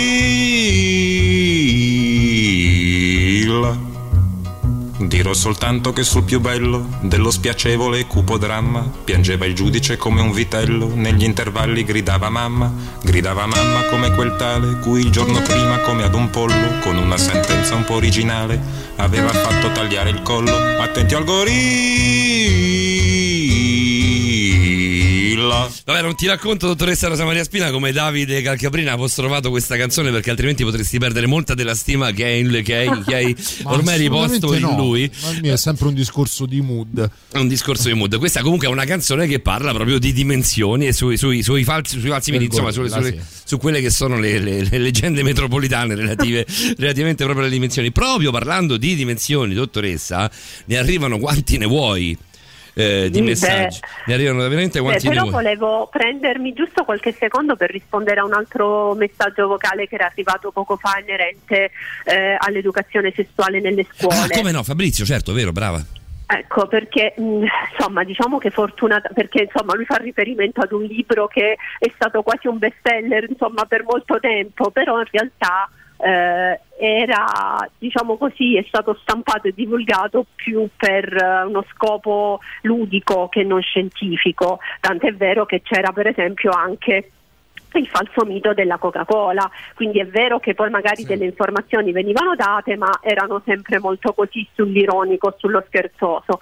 Beh, diciamo che oggi eh, poche effettivamente sono le scuole, ma parlo proprio in Italia, che hanno dei programmi di educazione sessuale e molto spesso addirittura eh, all'interno del programma di biologia non si parla neanche dell'anatomia e della fisiologia maschile e femminile, quindi poi ti ritrovi con eh, ragazzi usciti dalle scuole superiori che molto spesso non hanno la minima idea di come funziona né il proprio corpo né il corpo eh, diciamo del, dei ragazzi, delle ragazze insomma del sesso opposto, perché purtroppo le scuole hanno pochi fondi e quindi se devono devono pensare di impiegarli per un corso di educazione sessuale e questo non sempre avviene, quindi siamo ancora molto indietro. Secondo te a che età sarebbe il caso di introdurre un'educazione sessuale nel piano di studi dei, dei ragazzi? Ma teoricamente io la vedrei come una cosa obbligatoria, cioè non facoltativa sì, sì, legale. Sì, sì, ma prendendo per buono questo, cioè che sia obbligatoria. questo, questo a immagino che partiamo tutti e tre dallo stesso, dallo stesso punto, insomma. Sì, perché cioè, molto spesso molte problematiche, anche molti falsi miti, nascono proprio dal fatto che, cioè sì, ok, oggi si ha a disposizione internet ovunque in tutte le salse, però avere internet così H24 non vuol dire automaticamente avere le informazioni corrette e complete, perché Anzi. se si incappa nel sito che eh, diciamo diffonde fake news, il rischio è poi di avere informazioni eh, non solo che non aiutano, ma che possono anche far danni. E Eh, è quello- anche meglio non avere. È quello di cui parlavamo un paio di settimane fa con, con il tuo collega di Borderline, Alessandro Pronesti, cioè la sovraesposizione alla- a tantissime domande, risposte, notizie, nozioni, eh, per quanto riguardava in quel caso era il Covid, ehm, eh, però insomma il, il saper poi mm, scegliere quelle che sono le nozioni da poter fare nostre, da poter magari anche andare a verificare, da approfondire, quali invece poi scartare. Eh beh, ma Internet. immaginiamo un ragazzo di 14, 15, 16 anni e mi sto già mantenendo Eh, veramente sei, larga con larga, eh. esatto, esatto. Cioè, chi finisce su uno di questi siti non attendibili, come fa da solo, da sola a sapere se quella notizia può essere presa per buona oppure no, Certo. se non ha qualcuno che gli dà, una, gli dà un'indicazione? E, e quindi il rischio è veramente eh, serio. Doc, a proposito del libro di cui parlava Fabrizio, proprio Fabrizio ti precisa, no, no, il libro era molto medico, tra i vari argomenti molto seri c'era anche quello che smontava alcune leggende metropolitane. Ah, ok, perché Mm. pensavo facesse riferimento ad un altro che invece era molto, diciamo così, sì. Va bene, comunque, insomma, eh, eh, l'importante è chiarirsi sempre e comunque. Certo. Super grazie per la considerazione, dice Claudio. Comunque chiedo scusa per le varie stupidità. No, assolutamente, se Claudio non abbiamo letto tutti i tuoi messaggi perché sono tantissimi. Eh, ne scelgo uno a caso tra quelli che non abbiamo letto, e sono veramente tanti tanti, Claudio, quindi sto pescando qua e là. Ehm, potreste chiedere alla vostra esperta eh, se, eh, se quando è, è stretta si gode di più. Io non ci arrivo. Eh, eh, chiediamo, giriamo la domanda ovviamente alla dottoressa Rosa Maria Spina. Però credo che in parte tu abbia già risposto prima a, questa, a questo quesito. Sì, sì, beh, diciamo, parlando insomma dell'elasticità vaginale, Esatto, poi dobbiamo comunque considerare che in realtà non sempre, eh, in questo caso utilizzo lo stesso termine, ad una vagina più stretta, magari fisiologicamente o anatomicamente, corrisponde necessariamente un piacere maggiore, Certo. eh, perché a volte può anche creare invece una sensazione di fastidio e di disagio. Andiamo da Alessandro. Ciao raga, domanda per la dottoressa. Eh, io mm, mi masturbo penso una volta a sera, ma da quando ho tipo 15 anni, mo ce ne ho 35, quindi ho un passato di pippe. e volevo chiedere alla dottoressa che ne pensa di questa cosa. Io, io non mi sento disagiato né niente, però insomma, eh, non lo so, forse è una media molto abbondante. Che ne dice la dottoressa? Davvero, Doc? No. Eh, abbiamo tempo di rispondere ora? Sì, se ce la facciamo sì, con un sì. minuto secco, sì. Ok, no, allora non c'è infatti motivo per sentirsi disagiati perché Ma anche- disagiati è una parola, è una parola forte, no, Doc? Esatto, beh, Eh. diciamo che in realtà eh, c'è a volte un autoerotismo che viene vissuto da chi lo pratica come ego distonico, quindi in realtà eh, che sta proprio ad indicare una sensazione di disagio, cioè io lo faccio ma in realtà eh, è molto più legato quasi a un non poterne fare a meno che non a un qualcosa fatto con piacere e perché ho voglia, perché sono eccitato e via discorrendo. Quindi in realtà questo termine può non essere completamente fuori luogo, però diciamo che anche una frequenza giornaliera della masturbazione di per sé non indica nulla. Eh, l'importante è che eh, ecco, non diventi quasi una sorta di costrizione. Eh, faccio un esempio, dovrei studiare ma non studio perché sono troppo preso dal masturbarmi, dovrei uscire con gli amici ma non esco perché... Eh, perché così poi diventa proprio una cosa eh, cronica. E lì Cioè, diventa una dipendenza. una dipendenza, esatto. Va bene, eh, calibro 35 e torniamo.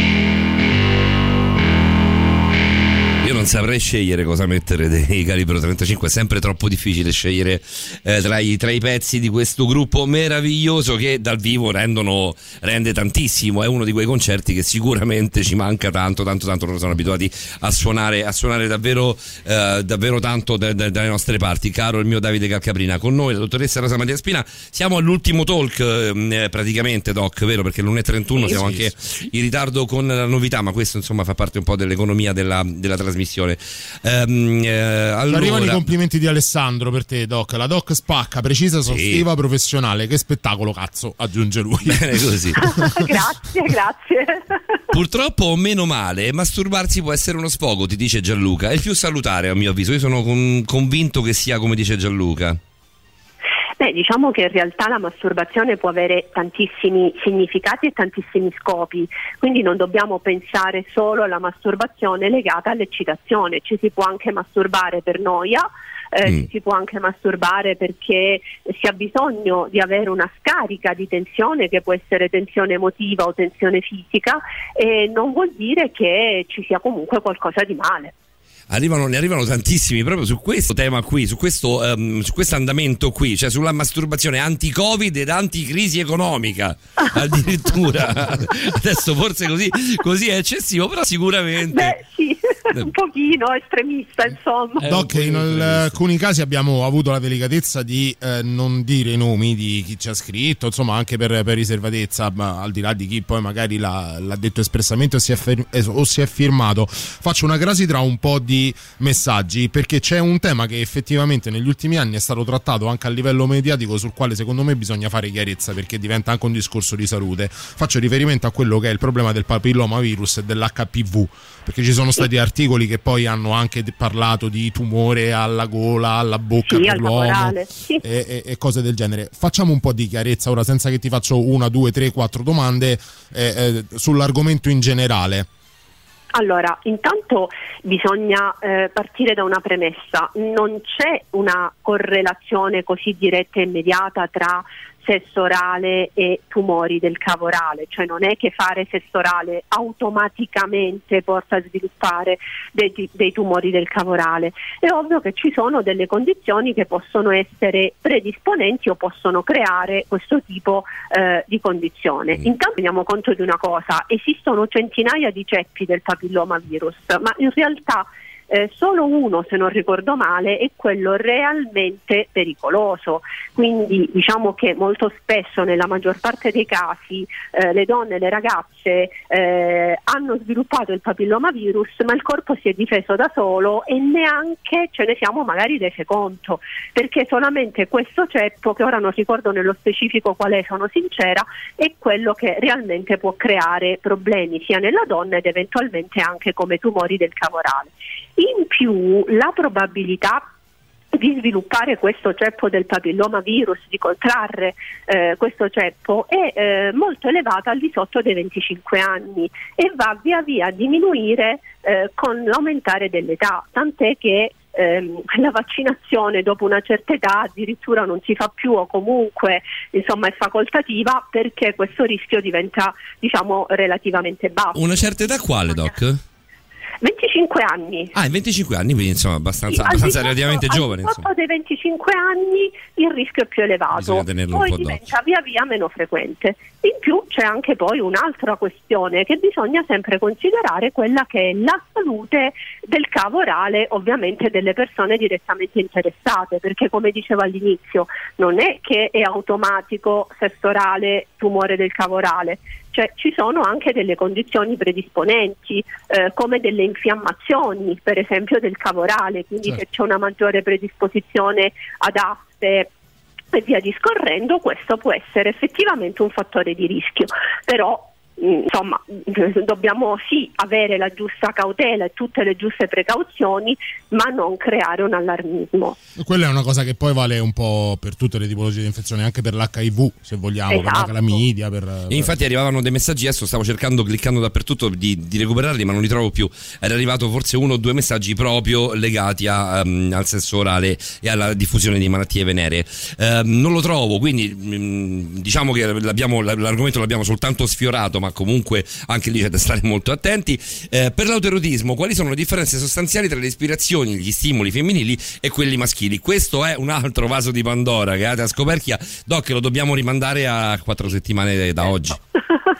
Io credo, eh, non, non faccio il tuo lavoro, però così a, al lume di naso Sì, mi sì, sembra sì, credo proprio di sì. abbastanza corposo. Dottoressa Rosa Maria Spina, è un piacere, è stato un piacere di averti qui con noi, ci sei mancata tantissimo. Piacerissimo ritrovarti, come sempre un piacere poter colloquiare con te, non vediamo l'ora di rifarlo il mese prossimo. Il piacere è stato mio e un buon proseguimento a tutti. Doc, buon lockdown. Ormai ci stiamo salutando con i miei amici, ci stiamo salutando sempre così. Oggi è andata, abbiamo salutato tipo 20 persone così. Più cerchiamo di tra- ci organizzare tra tre questo, questo settimane. pranzo tra di noi, più ci mettono i bastoni tra le ruote, tra noi di borderline. La faremo. Finiremo a pranzare in videoconferenza Vogliamo su dire, Zoom. vogliamo dire che i nostri colleghi di Borderline sono persone di una volgarità unica perché ancora lavorano? Eh, siete proprio fastidiosi, Doc. Su questo, su questo- su questo punto di vista, io proprio sono cose che non ammetto queste. Grazie, dottoressa. Ci sentiamo tra quattro settimane. Ciao, Doc. Buonanotte. Buona serata. Buona serata, buona, buon, un arrivederci, un buon lockdown alla dottoressa Rosa Maria Spina, nostra eh, sessuologa di riferimento. Alle 1.36, tra poco arriva Patrick Mazzut, un Brook, prima di Francesco Picco di, Di Fant. Fant. Bene così. A tra poco con la novità, sono gli Chevelle.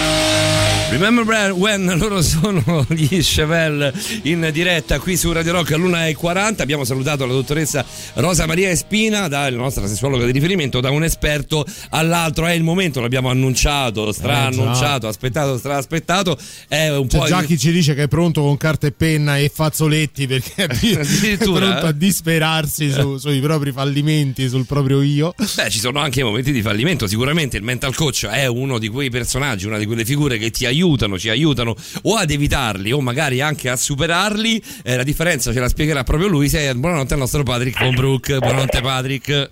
Buonanotte, buonanotte Paolo, buonanotte Davide a tutti quanti. Ciao Patrick, ben trovato. Più superare o più evitare i fallimenti il mental coach?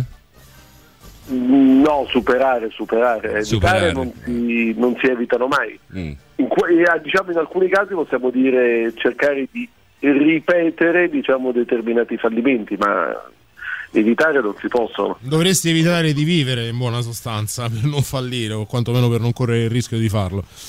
Assolutamente sì, assolutamente sì. Quindi noi falliamo, siamo degli esseri meravigliosamente imperfetti e cerchiamo però attraverso i fallimenti Chi più chi meno, Patrick. eh? Poi Ah, esatto. sia, io, sia io che Calcabrina siamo abbastanza fallimentari. Siamo più sull'imperfetto che sul meravigliosamente, ma quelli sono dettagli. Sì, meravigliosamente poco, imperfetti tanto. Senti Patrick, di cosa... giù, non si butti giù, dottor Di Cerno. No, no, ma io la prendo con molta ironia, lei mi conosce molto bene, dottor Von Lo so. quindi io guardi, se una cosa non mi manca è l'autoironia su questo proprio. Poi eh, sono deficitario su tante cose, ma su quella proprio no. Senti Patrick, di cosa ci parli stasera? Il tuo argomento è una bomba stasera. eh? Non ho capito, scusami. Il tuo argomento è una bomba stasera, di cosa lo, lo annunci tu? Beh, allora innanzitutto parliamo di, eh, di colui, un- di uno dei di coloro che ha fondato il coaching, che si chiama Timothy Galloway. Ah no, aspetta, no, fermi tutti, no, fe- fermi, Eh, fermi, io infatti fermi, fermi, io ci partirei e ci chiuderei con quella che è la notizia Fermi. principale. Ci Poi Patrick è un signore, bomba. È arrivava a meta, però è un È piacere vero. per noi darti modo di ricordare finalmente Il sito Coach to Coach. E ovviamente il Ah. corso, il corso di coaching. A te, Patrick, raccontaci tutto perché è una cosa fighissima. Io l'ho visto e l'ho letto tutto quanto. da Quindi, Buon Galloway ci torniamo. eh, eh. da Galo dove ci torniamo. Ok. No, allora, questa cosa diciamo la dico qui in assoluta anteprima perché la lancerò domani, eh, ma sono felicissimo di dirla come, come primi qui da voi qui a Radio Rock, anzi vi ringrazio perché devo dire la partecipazione a Borderline è una delle cose più, più belle diciamo, che sto facendo da, da qualche anno a questa parte. Posso dire che questa cosa Patrick me la dice sempre anche in privato? A noi me la dice sempre, mi fa molto piacere questa cosa qui. No, veramente è un'avventura entusiasmante e ne sto per iniziare un'altra perché do- da, insomma, sono coach ormai da qualche anno e dal eh, 10 di aprile io comincerò una scuola di coaching, non sarò da solo, sarò insieme a Sibilla Ceccarelli che è la mia socia con la quale abbiamo creato Coach to Coach, che si scrive Coach 2 in numero Coach, Coach. e abbiamo praticamente creato questa accademia di coaching in cui noi insegniamo il metodo del coaching prendendo il meglio da tutte le diverse teorie che hanno composto appunto il metodo del coaching, partendo dal metodo dell'International Coaching Federation, che è la società più accreditata al mondo di coaching. La abbiamo ICF. anche- Esatto. E abbiamo inserito anche elementi di programmazione neurolinguistica, di psicologia positiva, di eh, psicocibernetica per permettere a tutti coloro che faranno questo corso di diventare a loro volta coach professionisti e all'interno del corso daremo anche tutto quanto un percorso personalizzato di divento professionale. Beh, non è, non è affatto poco, considerando anche il periodo, cavalcare una passione, farlo con persone che la, la trattano con competenza, che sanno in qualche modo indirizzarvi e perché no, aprirvi una possibilità professionale un domani non da poco. Eh. Eh, noi proviamo a dare diciamo, un'opportunità intanto di avere un metodo da, da operare su se stessi e poi di poterlo utilizzare anche per eh, avere diciamo, una nuova professione, per farlo parallelamente a un lavoro, fare come ho fatto io diciamo, il coach in- come lavoro unico o diciamo lavoro previdente. Quindi è una bella opportunità e siamo due persone che facevamo un altro lavoro, Sibilla era un avvocato in uno studio anche molto famoso internazionale qui di Roma, io ho fatto appunto il giornalista e speaker radio televisivo per tanti anni e abbiamo deciso invece di dedicarci allo sviluppo personale e adesso cerchiamo di trasferire quella che è la nostra esperienza e credo competenza anche a- agli altri e chi ha questa passione si comincia insomma. Quando- Quando saremo. Ah, no, vai, vai, se, devi, se dobbiamo dare anche i riferimenti, è giusto, è giusto darli. Poi dopo mi è venuta in mente una cosa che ti voglio chiedere proprio in diretta, così non mi puoi dire di no. ok, no, dico chi volesse informazioni può andare sul sito coach2coach.it, coach2coach.it e proprio in home page ci sono tutte le informazioni per diventare coach professionista, poi c'è un numero di telefono, un form da compilare, una mail alla quale richiedere tutte le informazioni, la mail è info-coach2coach.it. La presentazione avverrà ufficialmente domani, ho capito bene, quindi non- cioè la giornata ormai di oggi, lunedì 15 di marzo del sì, 2021. sì. quindi ti facciamo davvero un in bocca al lupo grande, grande, grande a te e ovviamente alla, alla- alla tua compagna di viaggio, Sibilla, eh, per un ehm, insomma. Per una buona riuscita di questa cosa che è interessantissima, secondo me. Guarda, se, se avessi tempo, eh, io lo, lo farei, ho pensato anch'io di farla questa cosa qui. Lascerò passare, lascerò passare un po' di tempo e poi magari mi presterò anch'io a questo, a questo discorso del coaching, che è molto interessante. Tra parentesi, mi hai prestato un libro che è completamente folle, von Brook, è completamente fuori di testa. Io sono già a metà, te lo volevo comunicare così te lo restituirò quanto prima. Facciamo così, eh, detto questo, eh, torneremo al nostro argomento subito dopo il super classico, Patrick. Perfetto. Ti dice di un bene. Senti, mia, senti qua, che senti qua, senti qua. Se stavate dormendo, vi svegliamo noi. Se stavate, vi stavate assopendo un pochettino, perché vista l'ora, insomma, l'1.47 ci può anche stare. Sì. Vi svegliamo subito noi. Vi svegliano gli Se Smash dormite Pumpkins. con questa, dormite con tutto. eh. Eh beh, se- se- questa devi essere bravo davvero. a dormire, eh. Gli Smashing Pumpkins, il super classico di Radio Rock dell'1.45. Radio Rock. Super classico. The world is a vampire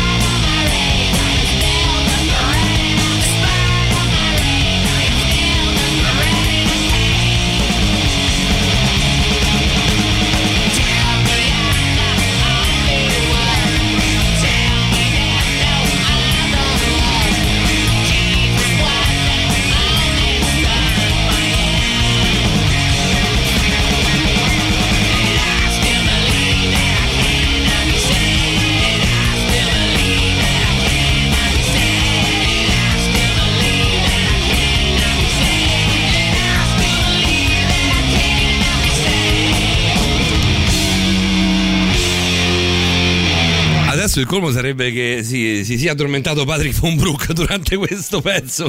non L'avremmo credo. combinata veramente grossa, eh, Patrick? Mm, Sì, no, ma è impossibile. È anzi, impossibile. Avete detto bene, mi serve un po' di carica, qui siamo nel posto assolutamente giusto. Beh, quantomeno sei nel, nel tempio del rock a Roma, quantomeno su Beh. questo possiamo andare a botta sicura. Eh, senti Patrick, andiamo al tuo argomento. Qualcuno mi chiede che libro ti ha prestato Patrick, non ve lo dirò mai. Non ve lo dirò mai, né adesso né, né mai. Me lo dovete storcere con la, con la violenza il titolo del libro che mi ha prestato Patrick. Perché serve a me, guarda che è vero Patrick, guarda che ti dico. Assolutamente sì, Ass- si parla comunque di abbondanza. Si parla Eh, di, appunto, si per parla di quello abbondanza, non è male. Poi Patrick in separata sede ti racconterò Un que- libro quello che mi ha fatto tra, tra ieri sera e, e stasera Paolo Dicenzo che veramente guarda sarebbe da picchiarlo se uno gli volesse così bene sarebbe da picchiarlo male guarda Vabbè, ma Davide si incazza per un panzerotto prefritto. Se mangia un per un panzerotto. panzerotto, io mi incazzo perché ti vedo sto per morire Davide ora muoio ora mo non respiro non ce la faccio eh, nell'arco di mezz'ora tra le 3 e le 4 di mattina si mangia due Kinder Bueno e un panzerotto fritto la mattina dopo mi dice ho bruciori non ce la faccio non ho dormito niente va a pranzo fuori lo, lo- lo vedi che ritorna in radio con il saturimetro attaccato all'indice e una rustichella in mano dall'altra parte. Cioè, io non so Allora, guarda, posso raccontare un aneddoto? Devi, Ma siete due bastardi. Un famosissimo speaker delle radio romane, famosissimo, eh, anche oltre diciamo, i confini regionali, una Mm. sera va, viene a cena- diciamo abbastanza corpulento, Mm. una sera va a cena con me e si mangia un antipasto che non finiva mai dal lardo di colonnata, tutto quanto. Eh Intenditore. Eh, eh, esatto, da, da solo, proprio le bruschette col ciauscolo, delle cose veramente... eh, due cacio e pepe enormi, due. Vabbè, però tu cacio e pepe sei un professionista, non sei più nell'ambito dell'amatoriale. Sì, però lui se ne prende una enorme, nel frattempo io mi mangiai, all'epoca ancora mangiavo carne, una bistecca con eh, patate e verdure, passa lo chef eh, del ristorante, che purtroppo non è più per me, è un grande amico, fa che vi porto di dolce ragazzi? E questa persona Dolce? fa, Quale dolce? "Ma da me ne fai un'altra cacio e pepe uguale? La terza? dalla seconda, ma, ma, eh, parliamo di duetti di cacio e pepe. Poi alla fine ci porta per dessert delle zoccolette che sono dei fritti con Nutella e tutto quanto, un limoncello che sapeva di benzina e, e- e io praticamente mi mangiai un anno. La lui si prese sul mio spicchio. Beh, cioè, giustamente per- ci vuole perché sgrarba un po'. Eh, Esatto, sgrassa, a sgrassa stessa persona io già diciamo tutto il tempo ho detto guarda che tanto tutta sta cacio e pepe io non sono rompiscatole però era veramente tanta la roba che si è mangiato il giorno dopo mi chiama mi fa senti Patrick ho detto ma tu stai bene? tutto a posto. No perché io stanotte non ho chiuso occhi ho detto beh tanto sai che l'hai passata la notte non è che Già sei che ho preso da te mi ha fatto un po' d'acido perché penso che sia quello il problema Eh, eh sì, è l'ananas. Eh beh, come il senso della vita dei Monty Python, no? La- la- l'ultima, Esatto. l'ultima briciola che fa scoppiare, fa traboccare il vaso. colesterolo penso da misurare con la stecca dell'olio invece è- Chissà se è lo stesso Eh. famoso speaker che a cena con me ha mangiato 35, cioè 35 ostriche e poi a mezzanotte ha fatto la spaghettata aglio, olio e peperoncino. Potrebbe essere, secondo me, corpulento, abbastanza famoso, secondo me è lo stesso. Il Morente di Censo oggi ha pranzato con una, con una gricia, Carbonara e una gricia di carciofi. di carciofi. È il Buono, è il maialino arrosto, è il maialino E il di- arrosto. E il maialino arrosto. Che comunque è leggero. Ah, ecco.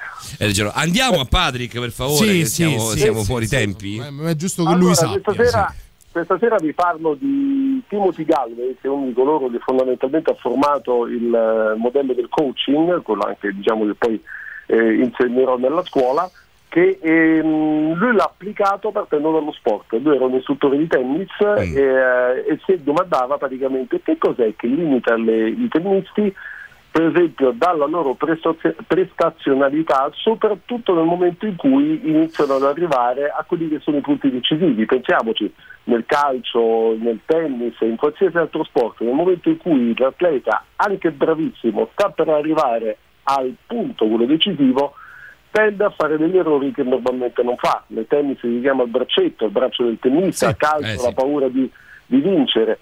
E lui ha stabilito quella che è un'equazione che poi si può applicare a ognuno di noi nel momento in cui fa qualsiasi cosa, ovvero da che cosa è data la prestazione personale o sportiva o professionale di ogni persona? È data dalla prestazione potenziale meno le interferenze. Che cosa sono le interferenze? Sono quelle voci, se vogliamo, il dialogo interiore che, abbiamo ognuno, che ha ognuno di noi e che praticamente ci può limitare dal raggiungimento o dal compiere perfettamente un gesto, un fatto, un- una relazione, eh, diciamo di mettere in atto i nostri comportamenti al meglio. E, e da questo ha stabilito quali possono essere appunto i trigger del nostro linguaggio interiore che possono limitarci dal raggiungimento dei nostri obiettivi. Tra poco cerchiamo di capire quelle che sono le nostre interferenze o quelle che possono essere per individuarle. Patrick, guarda, tu sei bravissimo e stai nei tempi. Questa volta sono io che ti chiedo un minuto in più perché arriviamo così alle due eh, e mandiamo direttamente, mandiamo direttamente la novità, altrimenti ci, ci si accavallano tro- troppo. Cioè, arri- arriviamo alle due con una domanda che io ti faccio, ma credo sia abbastanza scontata e ovvia. Si può ridurre tutto questo ad un'equazione per davvero? Sì, perché se noi ci pensiamo, perché un tennista sullo 0-0 non fa gli errori che fa nel momento in cui sta per vincere la partita?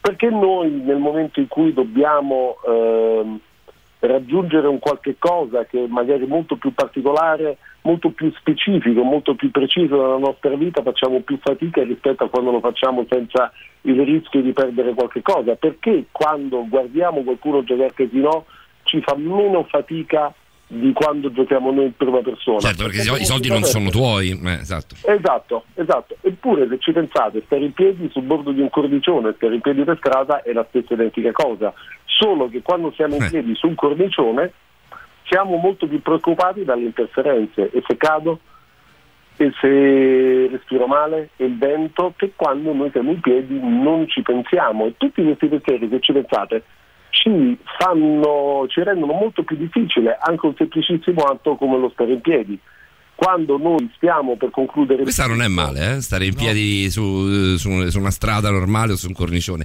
Effettivamente, se ci pensi, è la stessa cosa. Tecnicamente La stessa cosa, Tecnicamente è la stessa cosa. che abbiamo dentro e ci dice occhio che se cadi muori, occhio che se fai questo passetto Mm. in più eh, finisci di sotto, finiscono per condizionarci, per farci sentire molto più impauriti anche a livello proprio fisico. Ti senti i muscoli molto più contratti, sei più nervoso, hai più paura e questo ti rende molto più difficile qualsiasi tipologia di esercizio. Capire come poter intercettare innanzitutto quelle che sono le paure che vengono e trasformarle in una risorsa. Dai, stasera, stasera sei meno mazzata del solito, forse, Patrick. eh? Andiamo alla novità, proprio parafrasa- parafrasando Galloway, l'avversario che ognuno di noi ha dentro di sé è più forte e più temibile di quello che abbiamo di fronte. Ci sentiamo tra poco, Patrick, rimani lì che è molto interessante. Music.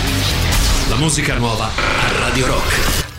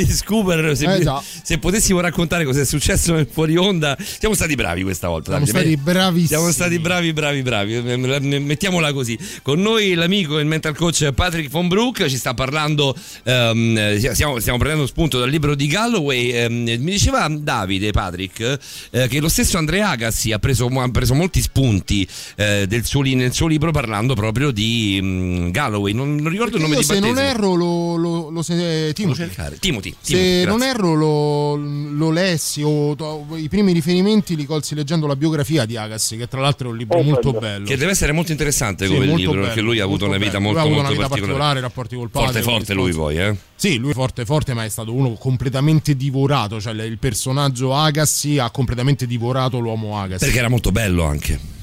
È stata costruita anche la sua bellezza Effettivamente poi versi. con i capelli senza capelli, Sì, stempiato così eh, aveva perso è molto stata del suo costruita pace. anche la sua bellezza. Con i capelli Doveva, lunghi, lui le ga- doveva- era- era c'è un momento un dove fuori lui doveva essere bello, dice, dove lui doveva essere bello prima ancora che forte.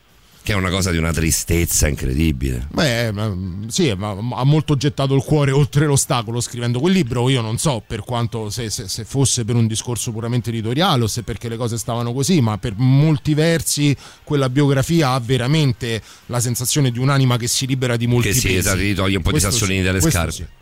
Patrick, Sì, beh, se tu ci pensi, Agassi dice, cioè, nel libro fa capire di quanto la, la sua vita sia stata una lotta non tanto con gli avversari che incontrava sul campo da gioco, quanto con se stesso. E Galloway fondamentalmente dice la stessa cosa, lui dice che in ogni incontro si giocano due partite, una all'esterno e una dentro di te.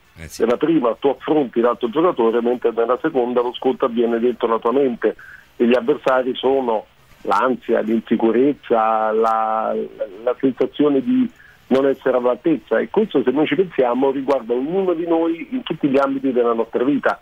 Se io vado a fare un colloquio di lavoro che per me è importante, il mio avversario non è tanto, tra virgolette, eh, colui che mi deve esaminare, ma è quello che c'è dentro di me. te stesso. A proposito di questo, ti giro, ti giro due messaggi, Patrick. Coinvolti senza esserlo, volere senza desiderare. Patrick spacca, anche se quello che dice pare facile, ma in realtà facile non lo è. E poi è una battaglia con se stessi. Senti che bello questo: è una battaglia con se stessi, abbiamo tutto per vincerla. Patrick è uno che può aiutare ad affilare le armi. Sì, è fondamentalmente questo il mestiere che, che- che svolgo. Se noi ci pensiamo eh, nel nostro dialogo interiore, andiamo a fare un colloquio di lavoro e pensiamo di non essere all'altezza, di non essere meritevoli, pensiamo che da quel colloquio di lavoro dipenda tutto il nostro futuro, e quanto diventa difficile quella partita. Se pensiamo da una cena, oddio, adesso, adesso ho detto dire cena è anche abbastanza anacronistico, però che dall'incontro per esempio con, eh, con una donna o con un uomo possa dipendere l'intero nostro futuro relazionale, noi che non siamo magari nel passato stati in grado di portare avanti una relazione, abbiamo subito un fallimento, quanto ci mettiamo delle nostre interferenze all'interno del nostro dialogo interiore sul piatto della- dell'incontro con questa donna, quanto ci appesantisce, quanto ci condiziona anche a livello puramente fisico. Il nostro corpo è un- uno specchio perfetto di ciò che noi siamo. Quante volte noi sentiamo di rigidimento fisico, sentiamo lo stress all'altezza della cervicale, sentiamo mal di testa? Bene, questo eh, non sono cose che vengono a caso, ma sono frutto del nostro dialogo interiore e questo ci può condizionare. Se noi siamo un tennista che si avvicina, è a due punti dalla vittoria di un, eh, di un match importante e noi abbiamo lottato tanto per arrivarci, siamo lì pronti e quindi iniziamo a pensare non tanto al gesto tecnico quando facciamo i nostri colpi, ma se adesso la devo mettere là dentro perché quando la palla va in quel punto lì dipende il mio successo, il mio futuro, tutto quanto, e l'avversario e il braccio ci diventa molto Ancora di più importante. credo diventi esponenziale il pensare eh, alle conseguenze negative legate all'eventuale fallimento, come se attirassero Eh sì, proprio il eh fallimento sì, su di sì. sé. Assolutamente sì, si possono anche definire profezie autorealizzanti. Il punto è di Profezie autorealizzanti. Anche nell'immediato stretto, nel senso proprio su quel punto, su quella palla, con quel braccio, eh, ci sta che, ti- che una cosa del genere ti, ti- ti- ti possa, ti possa proprio ehm, far crollare poi tutto intorno, perché se mancano uno o due punti ci sei. Esatto. Però abbiamo Esatto. visto tante, tante rimonte, no? Proprio nel ten- il tennis è proprio lo specchio principale perché abbiamo visto tantissime rimonte. Sì, ma nel, nel- nel calcio è anche pazzesco, cioè ci sono squadre che giocano benissimo, sono fortissime, pensiamo alla Juventus in Champions questa settimana, ma quando va a giocare in Champions League la Juventus, anche quando è la più forte, Sì, è vero, un po', un po' una bestia nera. eh. pensare, ma forse l'Europa non sono all'altezza, ma adesso devo dimostrare quella cosa in più perché il campionato sì sono forte, ma in Champions League devo dimostrare. Poi alla fine va a finire che esci sempre. Eh, però Patrick può essere, può essere anche per un, un discorso di squadra, perché il tennis essendo uno sport individuale o al massimo in doppio è più semplice che accada una cosa del genere. È anche uno sport dove si gioca in 11 più l'allenatore. eh. Sì, sì, sì, sì, tu ti porti appresso anche tutta la tradizione del club, insomma la Roma da questo punto di vista Vabbè, su è, questo ahimè- stiamo... è ahimè cattivissima maestra. Eh, certo. Eh, Ma anche, ma anche sul momento la, la psicologia diventa psicologia collettiva. Mi viene in mente uno- un, un dramma sportivo, ovviamente parliamo di risultati del campo, non di drammi umani, ma quella che fu la finale tra Bayern Monaco e Manchester United a Mamma fine mia. anni 90. Mamma mia. Eh, le- le- le- parliamo del Bayern Monaco, parliamo di una delle squadre che ha la, la- la storia più gloriosa. Vinceva 2-0 il Bayern Però Monaco, vinceva 1-0 1-0. nei, nei minuti di recupero, negli Ogni ultimi se non ricordo male. Entrarono poi, segnarono i due sostituti se non sbaglio. C'era, c'era, c'era Oliver Kahn in porta, In porta, fenomeno, segnarono mostro, Ole. Gunnar Solskjaer che è, e Teddy Sheringham. Eh, Solskjaer è l'attuale allenatore del Manchester United e quello fu uno psicodramma collettivo, cioè tutta la squadra del Bayern Monaco subì psicologicamente in tre minuti lo stesso identico dramma che gli portò a capitolare e una finale di Champions League quando si stringe agli ultimi 120 secondi è veramente l'epilogo di una vita sportiva, no? di una carriera. Beh, non ne fai esserlo. tante di finali di Coppa dei alcuni Campioni, può cioè. esserlo, eppure nonostante si trattasse appunto del Bayern Monaco, non di, una, di un occasionale Le eh, per quella platea, d'Europa, certo. e l'ha subito tutti insieme, questo per tornare Eh, guarda, c'è un esempio ancora più pazzesco secondo me, è la finale di Istanbul del Milan contro il Liverpool. Sì. Perché il Milan finì il primo tempo sul vantaggio di 3-0, partita dominata. Il Milan era assolutamente convinto di aver vinto, a tal punto che cronache raccontano di, eh, de- di canti nello spogliatoio a fine primo tempo, i campioni d'Europa siamo noi, del- nello spogliatoio del Milan, poi il Liverpool in maniera rocambolesca e incredibile riuscì anche a vincere quella Champions League, cosa che ha segnato profondamente tutti coloro che hanno giocato quella partita. Perché? Perché tu sei entrato in campo con l'interferenza, usando la terminologia di Gallo, di aver già vinto, in questo modo sei stato meno concentrato, meno concentrato sul- su ogni singolo gesto tecnico, sulla gestione della partita, prendi tre gol in pochissimo tempo, eh, ricordo in particolare il gol di Gerard dove ancora nessuno pensava che il Liverpool potesse recuperare, la partita era assolutamente andata, ma il Milan giocava come se l'avesse già vinta, quindi mancando di quella concentrazione di base che pur aveva nelle, nelle sue caratteristiche, ma pensando già di aver vinto e quell'interferenza mentale collettiva in questo caso ha fatto sì che il Milan perdesse la partita. Patrick, è stato, è stato fighissimo questo, questo- questo talk, ma è andato troppo lungo. Ci siamo abbiamo- allargati. Ti dico proprio che ci siamo allargati, ma tanto. Ci, Ci fermiamo per la la musica. passione. ci ha fregato l'amore per il calcio in questo caso. Siamo partiti da Agas per arrivare a queste due partite qua. I, miei- i Counting Crows e poi torniamo.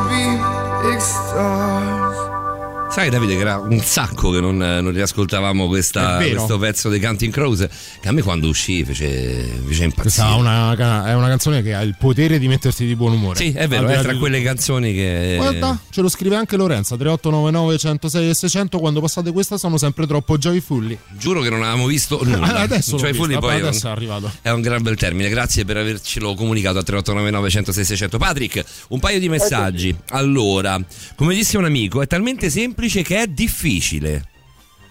È talmente semplice che è difficile, è difficile perché noi siamo abituati a farlo in maniera diversa, a farlo in maniera complicata, facendo agire anche quelle che sono le nostre paure interiori, quindi dobbiamo cercare di, di resettarci.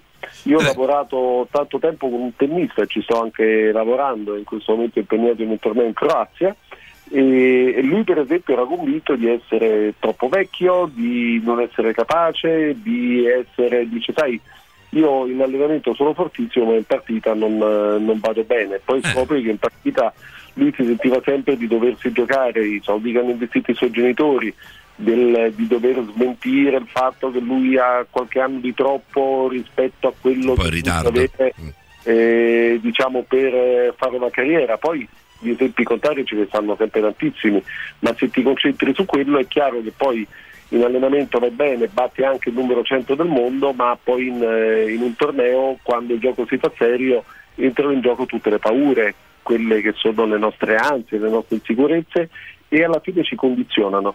Quindi eh, il lavoro sta a cercare proprio di, di resettare e di, come parlavamo qualche settimana fa, del perdono, di sradicare anche quelli che possono essere stati i nostri errori passati, provarci ogni volta sempre un po' di più eh, per eh, purificare il nostro gioco. Il trucco è concentrarci, concentrarci esclusivamente su ciò che stiamo facendo e non su quelli che sono i nostri errori passati, nel non farci condizionare eccessivamente, ma nel limitare il nostro pensiero solo ed esclusivamente nello sport al gesto tecnico, oppure eh, se stiamo appunto facendo un colloquio di lavoro, concentrarci esclusivamente su quello, non su tutto ciò che è fuori dal nostro controllo, che cosa ci domanderanno, eh, avrò quei soldi, eh, quei soldi mi servono per pagare le bollette e tutto quanto, perché quei pensieri, per quanto sono assolutamente normali, ma ci allontanano. Se ci pensiamo bene, se fossimo ricchi e andassimo a fare un colloquio di lavoro e non avessimo bisogno del lavoro, come l'affronteremmo in maniera tranquilla, in maniera rilassata? E questo che cosa ci comporterebbe? Una facilità molto maggiore nell'ottenere ciò che vogliamo, perché non abbiamo nulla da perdere. E- è un esercizio È un assolutamente po' quello che dicevamo settimana scorsa anche da questi, da questi microfoni, no? sette, proprio Esatto. sette giorni fa. Eh, essere, essere convinti, insomma, di, di- di- autoconvincersi di, di- riuscire a fare a raggiungere degli obiettivi portandoli a casa con questo o quell'altro metodo. Sicuramente andare in un colloquio di lavoro, ehm, essendo ricchi, eh, anche, anche- anche- c'è anche chi è ricco e va a lavorare lo stesso, non è mica. No, ma non è mica- per ascoltare una nuova proposta. Assolutamente, ascoltare una si proposta. necessariamente lasciare il posto dove si è o Assolutamente, assolutamente. Se vai lì, se vai lì per, per sentirsi apprezzato, per sentirti apprezzato, ci sta. Eh, sicuramente il soldo, il soldo, il baiocco, come li chiamava mio povero nonno, sicuramente il baiocco è uno delle- delle- delle- de- degli argomenti più convincenti. Ti giriamo, Patrick, un bel messaggio di Elvio, che al 3899 106 e 600, in questo caso su WhatsApp, ci dice, ti dice in realtà, a proposito di calcio, nel caso dell'Inter e nello specifico di Conte, non credi che al momento, dei- al- al momento il martello continuo del coach sia il valore aggiunto per i successi della squadra? Anche quando, come ie- ieri, non era al top, io da tifoso vedo una concentrazione e una lucidità impressionante fino al 95esimo. Darò un'occhiata al corso grande Von Brook. Notte ragazzi, sempre Elvio. Buonanotte a te, Elvio. lì probabilmente dovremmo entrare. Eh, dovremmo entrare, Patrick, chiedo a te, integro la domanda di, di Elvio, dovremmo entrare anche in quella che è la definizione, la differenziazione tra i leader empatici e i leader eh, concentrati sull'obiettivo e sulla durata della loro figura del leader. Sì, perché c'è il metodo per esempio Ancelotti e, e il, metodo, il metodo Conte. Conte però anche lì su quello che è il linguaggio interiore che ci condiziona, pensiamo anche al cammino di Conte in Europa. Conte è bravissimo nei campionati, ma in Europa Conte ha fatto sempre enormemente fatica, compreso quest'anno con lo Shakhtar Donetsk, dove l'Inter, se non ricordo male, non è riuscita neanche a fare un gol, mentre la Roma giovedì ne ha fatti tre, poi oggi... Eh, io fa- ci pensavo proprio oggi con, con la partita col Parma, cioè hai fatto una partita perfetta praticamente, quanto è stato giovedì, quindi pochi, pochi giorni fa, oggi col Parma, insomma, No, oggi col Parma male. male, eh, dai. Bravi, però, Oggi eh, col Parma c'è anche qualcosa che va un po' oltre il rettangolo di gioco, mettiamola così. Sì, sì, ho detto, insomma, al di là degli, degli errori, la Roma era cotta e tutto quanto, ma l'Inter per esempio, eh, Conte è un martello e secondo me in campionato a gioco lungo può funzionare, ma nelle competizioni europee che sono molto più brevi, hanno delle regole diverse, secondo me il metodo di Conte non funziona tanto perché le squadre a volte arrivano piene di angosce, di paure, di bisogno di dimostrare che Conte non è un allenatore, che non è un allenatore inadatto alle coppe europee ma solo ai campionati, che alla fine porta l'Inter, eh, prima ancora la Juventus, a fare delle partite assolutamente meno all'altezza rispetto a quelle che fa in campionato. E, e questo secondo me dimostra poi diciamo, la, la bontà del metodo di Galway, perché lì in campionato sa di essere forte, vinto il primo campionato forse anche senza merito, quello del gol di Montari, ma poi in, eh, questo ha dato molta sicurezza nei propri mezzi e l'Inter è andata bene, e il Conte è andato bene. In Europa questo non avviene e gli errori continuano a ripetersi. Questo secondo me è molto frutto del linguaggio superiore, basta vedere anche Conte come reagisce quando gli si dice degli insuccessi in Europa. Rimane lì Patrick, mettiamo i credence e torniamo.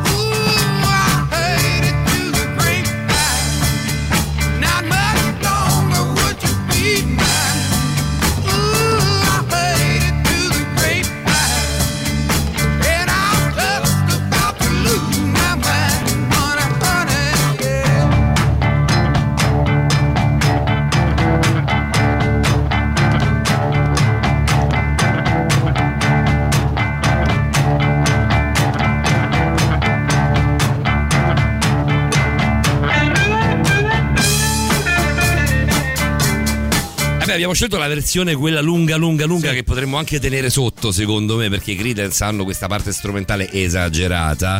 È un pezzo di um, Heard Through the Grapevine eh, di eh, 11 minuti e mezzo. Sì, ma è un po' il signore degli anelli della musica. È po' il signore bellissimo. della musica. Ma insomma, un'epopea, ecco. Lo, lo- lo potremmo lasciare, ma in realtà andremo a, mm, a tagliare un po' le gambe a quella che è la linea della nostra trasmissione in cui siamo in collegamento con l'amico Patrick von Brook. Noi siamo quasi in chiusura, Patrick. La- come vi siete messi d'accordo con, eh, con Patrick per quella storia? E lo, lo trattiamo proprio alla fine di questo blocco. Prima di questo, però, una domanda, Patrick, mi veniva in mente. Eh, Leggo la- il messaggio di Lorenza che ci scrive: Molto "L'au- carino il messaggio L'autoconvinzione è una grandissima arma. I miei più grandi obiettivi li ho raggiunti solo dicendo ce la farò. In questo percorso, Patrick, eh, la differenza tra gestire le aspettative e eh, ge- gestire le responsabilità e come districarsi tra le due cose. Guarda, io farei così, eh, girerei l'esercizio, prendendo anche spunto dal, dal messaggio che ci è appena arrivato, con segniamoci quelle che sono le, cose, diciamo, i pensieri che ci vengono in mente quando affrontiamo qualche cosa che ci mette in difficoltà. Faccio l'esempio di questa sera che è il colloquio lavorativo. Che cosa ci viene in mente in quel momento? Non sono all'altezza? Non ce la farò? Non me lo merito? Chissà che cosa mi domandano? Eh, ne ho assolutamente bisogno? Segniamoci queste frasi e cerchiamo di capire quanto sono forti all'interno del, del nostro ragionamento e quanto effettivamente ci aiutano. Intanto individuare quello che può essere il nostro dialogo interiore negativo. Segnandoci le cose noi diamo una forma alle cose, quando le scriviamo anche a livello diciamo, neuronale, neurologico emerge eh, un'energia e quindi noi riusciamo a mettere a fuoco determinati pensieri e cercando in questo modo di, di estirparli. Quindi questo diciamo è l'esercizio. Anche aiutandosi con la voce, no? Dicendole, magari scrivendole e poi ehm, eh, rileggendole ad alta voce. Io no- noto che con me funziona moltissimo. Assolutamente, è una cosa ottima, cioè il prefigurare per esempio di dover fare un colloquio, di dover fare una cena e immaginandoci di trovarci davanti a una domanda scomoda, davanti a eh, una situazione sicuramente aiuta tantissimo perché aiuta il nostro inconscio a prefigurare già quella specifica situazione e, e questo ci aiuta molto nel dialogo negativo. Per esempio il tennista con cui lavoravo, il lavoro grande che abbiamo fatto è stato quello di eh, giocare la partita come se fosse un allenamento. Cioè, tu tu fai finta che stai allenandoti, cioè non pensare al punto e addirittura una volta di vinto la partita, eh, abbastanza recentemente, senza rendersi conto di averla vinta. I tennisti, se ci fate caso, la prima e la seconda di servizio la battono quasi uguale i tennisti professionisti ed è questo diciamo un, eh, un elemento molto molto importante che può essere utile a ognuno di noi per andare avanti. Quindi scriverci quelli che sono i pensieri che ci vengono in modo da esorcizzare quelli che non ci servono e tenerci quelli che ci possono essere utili. Dai, mi sembra, mi sembra un ottimo consiglio, anche, anche a livello ludico, eh, no? lo, chiamiamo, lo chiamiamo Eh, giochino, ma in realtà, funziona. In realtà è esatto, è un, ehm, è un esercizio molto, molto interessante. Io ho avuto modo di farlo, di, di- di propormelo da solo. E tempo, tempo addietro devo dire che effettivamente funziona. Devo tornare un po' a quei tempi là. Patrick, ci lasciamo con un messaggio di Gianluca eh, che riguarda me, te, eh, che unisce me, te e Davide. Eh, la Roma si ama come si può amare una donna, la ami tanto per quanto te fa rosicà. Eh già. Stasera, stasera Gianluca è in fase è assolutamente profetica. Sì, sì, è in tutto. fase Osho, Gianluca. È in fase Osho, è vero, hai perfettamente. Altre due ore potrebbe tranquillamente scrivere il mio epitaffio per, per un domani. Esatto, spero, esatto, lo domani teniamo molto per la parte, lontano, esatto, però lontano, lontano potrebbe domani. farlo. Patrick, eh, ricordiamo coach2coach.it? Sì, allora sì, coach to coach, coach2coach.it. Due a numero, eh. C'è da- proprio da oggi anche il banner per iscriversi alla scuola di coaching, per poterne fare parte, tutte le modalità anche per avere informazioni e comunicare direttamente con me o via telefono via mail o compilando il form presente sul sito e sarà un piacere eh, conoscerlo, il corso è a numero chiuso e comincerà ad aprile e, e questo darà, dà poi diritto a chi passerà l'esame di diventare un coach professionista. Che non è poco. È prima... veramente un bel progetto, ne parleremo progetto, sì, ancora ne anche parliamo nelle sacco, settimane ne parliamo prossime. eh, tantissimo poi, di questo, Patrick. Anche quando inizierà il. il Sì, perché il magari ci- ti, ti darà spunto per portare anche qui a Borderline tante cose nuove certo. e interessanti, perché no? Senti Patrick, noi abbiamo questo piccolo sogno, ormai prima di augurarti buon lockdown, te lo, te lo buttiamo ancora una volta lì sul te lo mettiamo ancora una volta qui in gioco. Il nostro piccolo sogno è quello di fare delle puntate in presenza con voi, con tutti voi di Borderline, fare le puntate crossover. Insomma, ne abbiamo, ne avremo per due anni di programmazione, ma eh, dovremo prima o poi uscire da quella che è questa orrenda situazione. Eh, quando ci sarai tu, ti chiedo di prestarci telefonicamente la, la- la tua collega Sibilla, perché due coach insieme, secondo me, sono un massacro dal punto di vista radiofonico. Sarà un grande piacere. Va bene, salutiamo e ringraziamo l'amico Patrick Von Brook. Ciao Patrick. Grazie, Patrick. Un abbraccio a entrambi, buonanotte a tutti. Buonanotte, buonanotte. Grazie a te, un abbraccio. Buonanotte Patrick, Eh, c'è la novità e poi c'è il dottorino, c'è picchio di fa, c'è pi- picchio, perché picchio poverino, no, picco Questa sera fa- Patrick è stato poco picco, dai. Questa sera Patrick è stato buono. ci ha dato Stasera è tanti stato, è stato poco mazzata Patrick. Sì, sì, scusami, poco Eh, mazzata. È stato poco mazzata. È stato, stasera sono stati buoni sia la dottoressa Rosa Maria Spina che Patrick Von Brook. Vediamo cosa riusciamo Vediamo che riesce a fare il a dottorino. fare. Vediamo se il A tra dottorino poco. riesce a peggiorare la situazione. A tra poco. Music. La musica nuova a Radio Rock.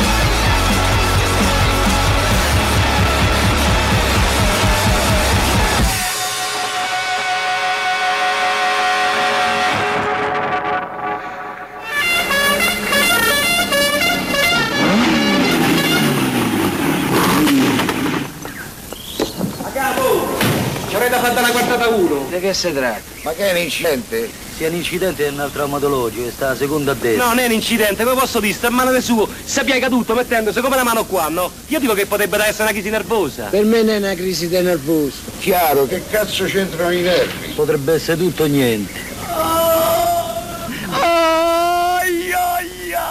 Tocca farlo visitare, portarlo all'osservazione e chiamare il dottore. A proposito, ma c'è sta il dottore? Ci sta, ci sta. C'è sta il dottorino. E come tutte le domeniche il dottorino ci sta. Buonanotte Francesco Di Fant. Ciao, Ciao Fra. Francesco. Buonanotte, buonanotte ragazzi, Davide, Paolo, tutti gli ascoltatori e buonanotte a tutte le ascoltatrici. Ecco fatto, ecco fatto. nel, nel salutare e nel darci in privato l'in, l'in bocca al lupo e darci il buon lockdown, ormai è questo il Sì. saluto che si fa con, con amici e colleghi. Eh, Francesco mi ha, fatto, mi ha fatto sorridere perché mi ha detto siamo pronti per il lockdown, abbiamo l'elmetto come la riunione condominio di Fantozzi.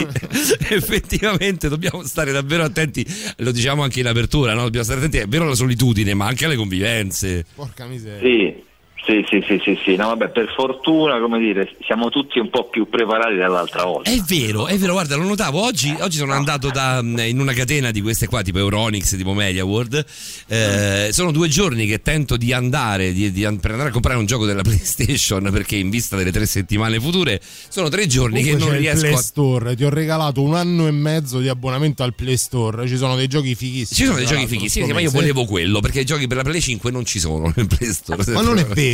No, non ci sono, non ci sono. Non c'è- cioè, costano tutti un botto. Io non, non- non faccio queste spese Vuoi folli. consiglio Paolo? Sì. Compra in digitale, no? in questo periodo per fortuna si, si sta aumentando Eh. anche l'acquisto del gioco in digitale dallo store, però Ma non la- tutti ci sono nel 16. Esatto. Di- Non ci sono, no, no, ci sono tutti in realtà. Ehm, devi, avere, devi avere Fastweb, te lo dico proprio francamente. Cioè, devi avere, devi avere una, fibra, una fibra buona per tirare giù un gioco di quei, 50 quei giga. 150 giga, scaricateli col col cellulare. Capisci? No, io non sono col cellulare, ho un'altra compagnia che però non è brillantissima da questo punto di vista. Va bene per Netflix, va bene per Prime, va bene per tutto, però insomma io non sono uno avvezzo a giocare online, a scaricare roba da 150 giga che non siano porno. Sul porno invece posso, posso, tranquilla- posso tranquillamente aspettare. considera Per Francesco che- collegarsi al tema della serata, no? Per collegarsi, certo. giusto? sai che Paolo qua è tutta una aspetta, connessione. Paolo aspetta maggio per comprare la Summer Card della, dell'Omnitel ancora. Eh, per sì, cui sì, sì, sono in, sono in tariffa rossa, in quella per le tariffa lavatrici. rossa, sì, sì, ancora la UMI lui. Eh, beh. Guarda, Paolo, Paolo la, la compra ogni anno la Summer Car, ma non gli hanno ancora spiegato che Megan Gale non gliela porta. No, io infatti sono lì che aspetto Megan Gale, che però non arriva mai. Che fine ha fatto Megan Gale? Era bella vera Megan Gale. Ah, non lo so, non lo so, alzo le mani, alzo le mani. Eh, quello devi fare di fatto, alzare Eh, le mani. No, ma che- va, bene, va, bene che non ci vedo più, ormai sono mezzo Ma abbiamo detto che è no, un falso mito di si scherza, Fant. Si, si scherza sui falsi miti. Si Abbiamo scherza. sdoganata, eh, il nostro calo della vista è imputabile soltanto agli Anta, non Esatto, a- io, a- io ci vedo, io ci vedo benissimo, ogni volta che entro a casa abbraccio l'attaccapanni. e- Esatto, saluti dai del lei all'attaccavanti, sono sempre bei momenti. Va bene, allora andiamo un po' a un po' di messaggi. Ti porto i saluti di Silvietta eh, Oh, che dice: Noto un certo romanticismo nel messaggio di Gianluca. Credo fosse. romanticismo e È disperazione. un po' di disperazione, il messaggio era, era un messaggio di, di indole calcistica, quindi Francesco non tanto per te. Tu segui il calcio, non ricordo più. Non particolarmente, Eh, vero? Mm, Diciamo lo seguivo di più prima, ecco. Lo seguivo più prima di Calciopoli, eh, per, per dare una data, diciamo, ecco, mettiamola così. Quando era ancora più appassionato, mettiamola ecco, in questo senso. Scusate, arriva una foto da parte di Claudio. A quest'ora io credo che sia una scorrettezza incredibile. Aspetta, devo Cioè, vederla, non è, non è giusto. su WhatsApp, Sì, la mandare su WhatsApp perché vederla. è roba, da- è roba di, di cucinato, è roba di mangiare. Tu sai che Claudio su questa mi prendi, almeno con me parti veramente. Capirai. Cioè mi prendi veramente sul cuore. Piatto montato in fretta adesso. Unica cosa cotta: gli spaghetti nel vino, più scaglie d'aglio, di parmigiano di noci, olio a crudo, per cui eh, insaturo. Capirai, tu non riesci a dirti no chef. Rustichella, lì puoi morire tu su quella foto. No, beh, ma io questa cosa non la, non la- non la posso accettare. Cioè, guarda, ti prego di guardare questa foto, è meravigliosa. Cioè, Scusami, eh, Francesco, miseria. lo sai che su No, certe cose veramente, io sono colpito fatto- sentimenti. Ha fatto una cosa alla Masterchef, Complimenti. impiattamento, colori, è tutto Complimenti perfetto. davvero, Claudio, e complimenti anche per averla condivisa con noi. Mm. Ho fatto anche gli auguri al. Scusami. È il momento del tuo panzerotto fritto. Eh, sì, quasi, quasi, quasi, siamo a ridosso. Eh, hai penso sentito, no, quello. Fra? Non devo ripeterti nulla, vero? Hai sentito cosa, Eh, beh, a, co- a certo, cosa mi certo. sottopone? Ecco. Senti, Fra, giusto un minuto, un minuto e mezzo, dai, un paio di minuti scarsi per dirci di cosa parliamo questa sera. Dobbiamo però fare gli auguri a Francesco, eh, perché è stato il compleanno. Ah. Me lo ricorda Silvietta, io mi sono completamente dimenticato di farlo in diretta, però li facciamo in ritardo. Giovedì, Francesco? Era mm, due giorni fa, quindi venerdì. venerdì. ormai grazie venerdì, per gli certo. auguri, grazie, grazie a voi e ovviamente a tutti coloro che, insomma, che me, me li fanno in maniera virtuale. Meno male che al 3899 106 600 ce lo ricorda Silvietta, che è un po', la nostra, un po' il nostro grillo parlante per certe cose. 18 anni e non sentirvi, come dico Vero? io. Sì, sì, sì, sì, sei, sei sempre molto giovane di fatto. Sempre molto giovane e molto attraente, questo è l'importante. Andiamo all'argomento della serata, facciamo in tempo soltanto a presentarlo, poi però ne parliamo più specificatamente ovviamente. Esatto, concludiamo il tema delle differenze della menzogna, eh, nella menzogna maschile e la menzogna femminile che avevamo aperto già da due puntate, no? facendo anche la parentesi sulla menzogna bianca, la menzogna blu e nera appunto, quindi ecco è un tema che, che- che sta- stia- stiamo tenendo vivo da diverso tempo, oggi lo concludiamo con le ultime differenze tra uomo e donna in questo senso sulla menzogna. Senti, vogliamo farlo un gioco? Ci, ci interroghi, anzi, interroga Paolo. Va, No, rientro perché per fare un c'entro piccolo io? recap su quelle che sono state le tre puntate precedenti, delle domande così. A caso, interroghiamo Paolo, vediamo quanto è stato preparato. Pensa che non possiamo farlo, non possiamo farlo perché non siamo, siamo fuori tempi massimi. No, Quindi no, ma dopo il brano, dopo il il brano, dopo il brano. Adesso vengo e ti do una martellata in testa. Arriva Bob Dylan.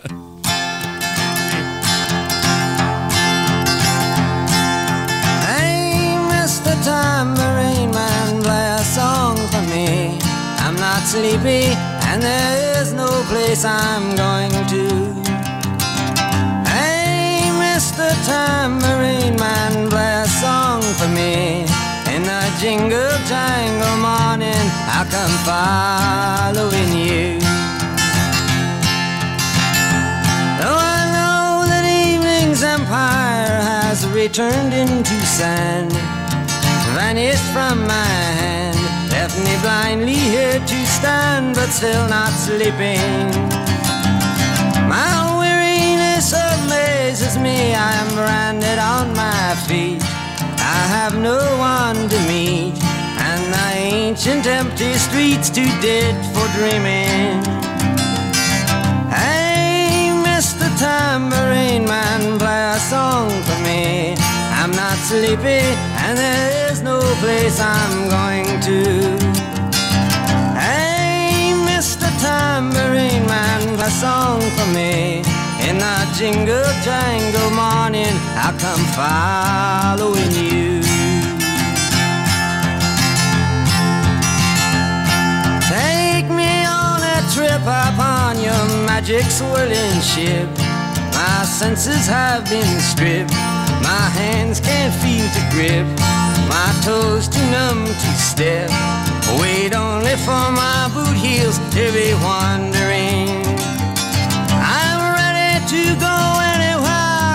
I'm ready for to fade into my own parade. Cast your dance and spill my way. I promise to go Mr. Tambourine Man, play a song for me. I'm not sleepy, and there is no place I'm going to. Hey, Mr. Tambourine Man, play a song for me.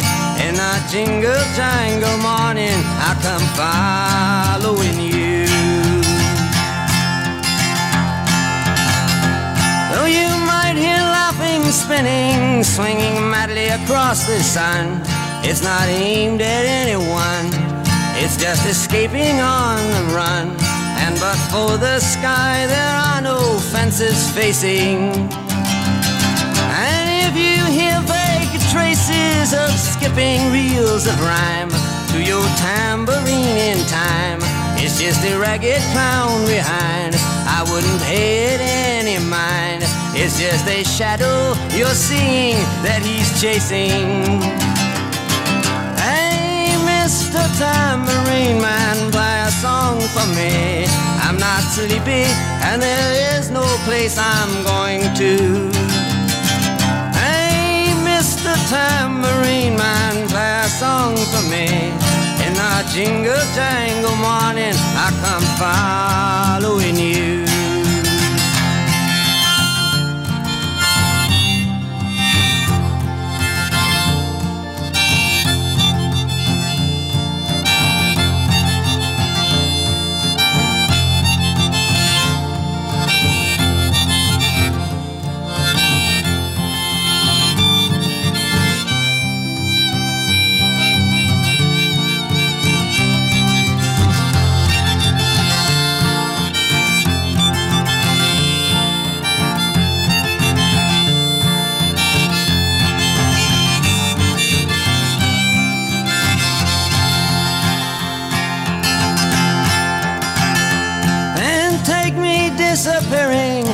The smoke rings of my mind, down the foggy ruins of time, far past the frozen leaves, the haunted, frightened trees, out to the windy beach, far from the twisted reach of crazy sorrow. Yes, to dance beneath the diamond sky with one hand waving free, silhouetted by the sea, circled by the circus sands, with all memory and fate driven deep beneath the waves. Let me forget about today until tomorrow. Hey, Mr. Time Marine Man, play a song for me. I'm not sleepy, and there is no place I'm going to. Hey, Mr. Tambourine Man, play a song for me. In the jingle jangle morning, I come following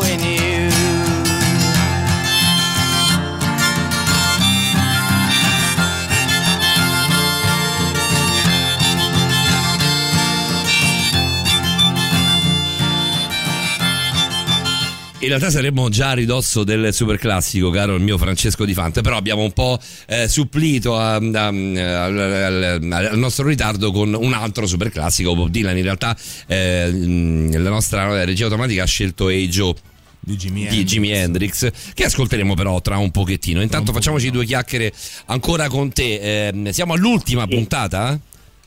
Sì, beh, per, Per quello quanto- che riguarda, riguarda, certo, il discorso della menzogna, differenze della menzogna tra uomo e donna, ecco. Ma quali- qu- cos'è che ti ricordi Paolo? Cominciamo l'interrogazione, come dice Davide. Cominciamo da te, Paolo. No, Davide è una merda differenze? perché Davide sa, sa che, sa che io mi ricordo praticamente neanche cosa ho mangiato oggi a pranzo. Quindi mi guarda, mi guarda sai come guarda- ti guardano i Perché bambini? il pranzo di, di- di Paolo comincia alle 3 di notte e finisce alle 6 di pomeriggio. Finisce sì, intorno alle 5 del pomeriggio. No, guarda, io direi di fare, di fare un recap rapidissimo, di farlo fare a te Esatto. che sei del mestiere, Francesco. Facciamo Però prima. Hai, hai- hai già detto la prima cosa, ovviamente, l'hai detta già te, cioè che la donna più memoria. Quindi E su già- questo è poco ma sicuro, L'hai però già- come giochi, detto giochi facile. cosa. No, che la donna ha, ha più potenzialità comunicative dell'uomo a livello cerebrale, quindi attiva circa il triplo delle aree, no? l'avevamo detto come punto di partenza, per dire anche che le donne mentono meglio, riconoscono meglio le menzogne, quindi sono no, le- le- le- a livello pro, eh, come si dice. Ehm, e ha più memoria, l'abbiamo detto, ed è più creativa quando mente rispetto all'uomo, quindi la donna eh, riesce a creare storie, aggiungere dettagli con molta più fantasia. Oh, ma una domanda su questo. Fra. È necessaria la creatività? Nel senso, la bugia semplice non è più facile da sostenere anche nel tempo? Beh, dipende, eh, per noi sì perché abbiamo meno memoria, quindi più è Eh no, semplice e meno elementi abbiamo da ricordare. Però anche lì, eh, diciamo, riconoscere le menzogne è un'arte, anche mentire è un'arte, quindi anche nella menzogna ci sono alcune situazioni in cui una menzogna troppo semplice o troppo complessa potrebbe destare sospetti, quindi anche lì sta l'intelligenza rispetto alla singola situazione. Eh, non, è- non sono arti facili né l'una né l'altra, Francesco. No, certo, però se una risposta, una- diciamo, ci si aspetta una risposta breve, uno la fa troppo lunga potrebbe insospettire. Invece ci, ci si aspettano più dettagli e invece si sta troppo asciutti, anche lì potrebbe nascere qualche sospetto, no? in quel senso, in quel divario. Quanto conta la conoscenza dell'interlocutore? Nel senso, mh, una convi- adesso prendo la convivenza perché ne abbiamo parlato a lungo. Eh, Quanto conta sapere bene quali sono i tempi eh, narrativi anche no? Eh, della persona con la quale si, mh, eh, ci, si, ci si rapporta? Nel senso, conoscere l'altra persona fino, fino al punto tale di dire "Mm, sta dicendo una cazzata perché è stata troppo lunga troppo asciutta. Sicuramente conoscere Aiuta, la persona immagino, in tutta la comunicazione fa- la- diciamo, è più facile la comunicazione se conosci una persona, se conosci il tuo interlocutore, così anche eh, in questo senso, quindi anche la menzogna, essendo una forma di comunicazione comunque, eh, è più riconoscibile o più individuabile se conosciamo magari la persona che abbiamo di fronte, a meno che non si verifichi il cosiddetto effetto eh, pigmalione, no? in cui diamo, eh, pensiamo che la fonte sia, si sia sempre buona e veritiera anche quando non lo è, quindi quello può essere una distorsione mentale. Essere, Questo, questo succede, lo potremmo allargare anche ad esempio ad internet. Eh, lo potremmo allargare anche oltre i rapporti interpersonali, nel senso cioè, eh, io ricordo mia nonna, l'abbiamo detto tante volte, mia nonna ma anche mia mamma in realtà insomma donne di altri tempi dicevano ah l'ho sentito alla radio e quindi Eh, lo certo. prendono per buono. Esatto, se, se l'ho dovessero visto al se- telegiornale, l'ho visto no? al telegiornale, beh no nonna, no mamma, nel senso che bisogna sempre poi andarsi a, a rivedere no? quelle che sono, quella che è la veridicità di certe notizie. Una volta era la radio, poi la televisione, ora è internet, no? Pensa se qualcuno dice l'ho, discorso l'ho- sentito a borderline, l'ho sentito a borderline a Radio Rock, quindi è vero, sarebbe, sarebbe un, bel, un bel traguardo. Eh, forse, forse un po' troppo. Potremmo offrirgli un panzerotto, ma è troppo, è decisamente troppo. Esatto, esatto. No, e si collega anche al tema dell'infodemia, in cui bisogna sempre controllare le fonti, no? in qualche modo. Però se noi diamo sempre credibilità a una fonte, smettiamo di investigare, non usiamo più il pensiero critico, no? Quindi anche lì diventa un trabocchetto in questo senso. Poi altre cose che abbiamo detto, che la donna mente più spesso per, per gli altri, per la pace sociale, quindi menzogne di tipo blu, Esatto. mm, diciamo, l'uomo invece tende più a dire menzogne di tipo nero, quindi che invece diciamo, sono un po' più per fini egoistici. Le menzogne bianche le diciamo tutti, tutti quanti mentiamo eh, diverse volte al giorno, abbiamo detto anche il paradosso di- del come stai bene è già una piccola menzogna perché non Questo mi aveva colpito molto, mi aveva colpito molto questa cosa qui. Per mantenere anche una relazione leggera e funzionale, anche per, per quel motivo sociale, insomma. Eh, E, arriva un messaggio molto carino, Francesco, da parte di Lorenza e mi fa sorridere perché lo faccio anch'io in realtà con scarsi risultati. Lorenza dice: eh, Io uso la cutilfosforo. Quando ricordo le cose. In realtà io sto prendendo una, una, mm, un'evoluzione della cutilfosforo, che è una di quelle, di quelle polverine che si possono bere così, senza si possono mandare giù senza soluzione orale, credo si si chiama riprogrammazione genetica. Sì, genetica. Io, io spero sempre che beh, di venire riprogrammato, ma in realtà. mm, infatti Lorenza mi dà ragione, non, non funziona poi così tanto, però magari aiuta, hai visto mai. Anche Paolo prende giustamente un integratore per la memoria, ma dimentica di prenderlo ogni giorno. esatto. Io vi- inizio ad odiarvi E veramente. comunque se lo prendesse lo prenderebbe fritto. Perché per- Esatto, beh, se- o prefritto, abbiamo scoperto ieri ho scoperto questo termine nuovo, il prefritto mi ha Paolo aperto un 44 mondo. anni non sapeva che i panzerotti fossero fritti. Scusa Francesco. Sì, però abbiamo un professionista aggiungendo- delle- No, vabbè, perché mi Dai, ricordi veramente. delle cose che io vedo per colpa tua che pensavo di non dover vedere mai nella mia vita. Francesco, ce l'ascoltiamo questo super classico? Certo. Eh, dai, poi torniamo con te. Neanche- guarda, neanche il recap abbiamo finito con Difante per colpa di tuoi panzerotti. No, il eh. recap l'abbiamo fatto, sei tu che non sei Sì, sì, è attento. fatto, è fatto, è Va fatto. bene, va bene, tra poco. Intanto Jimi Hendrix. Radio La Rock. Fosforo. Super classico.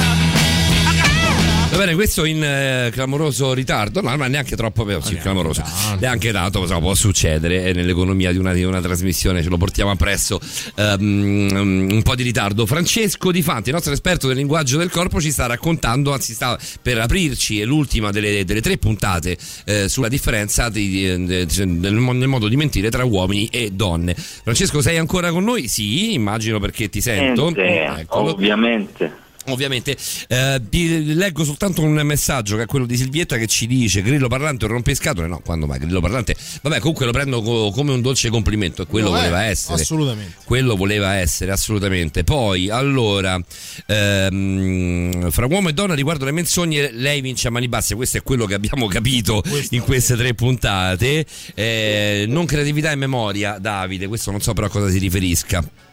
È di 4 minuti fa questo messaggio. Detto da chi la creatività la mette in altro eh, che mentire, fidarsi è bene, non fidarsi è utile e indagare fa crescere.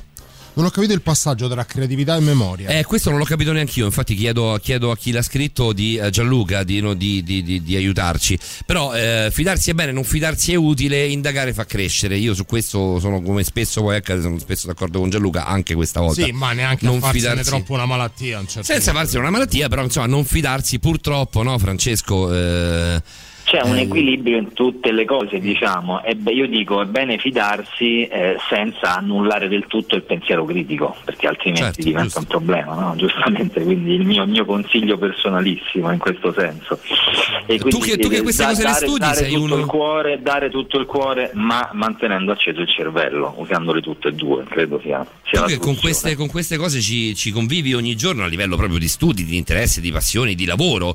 Ehm, tu, tu sei uno che si fida delle, delle altre persone così a pelle? Sì, sì, sì, assolutamente. Vero? assolutamente. Vero, vero, questa è una- Cioè, la, una- una la scelta, la scelta è tra, è tra fidarsi dell'umanità o non fidarsi dell'umanità Sì. e credo sia una vita un, un- po' più ansi- ansiosa e stressante. Sì, proprio fidarsi- assolutamente vero. Non fidarsi a priori. Non fa per me, ecco, mettiamola così.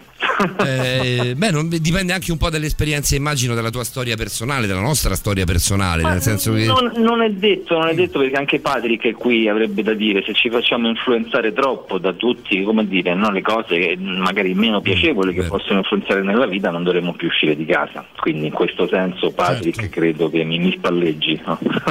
Sì, conoscendolo molto bene, conoscendo bene anche te, eh, Patrick è uno sempre molto positivo e propositivo in Certo, questo. Eh, raramente Patrick ti dice no, guarda, questa cosa è una merda a priori.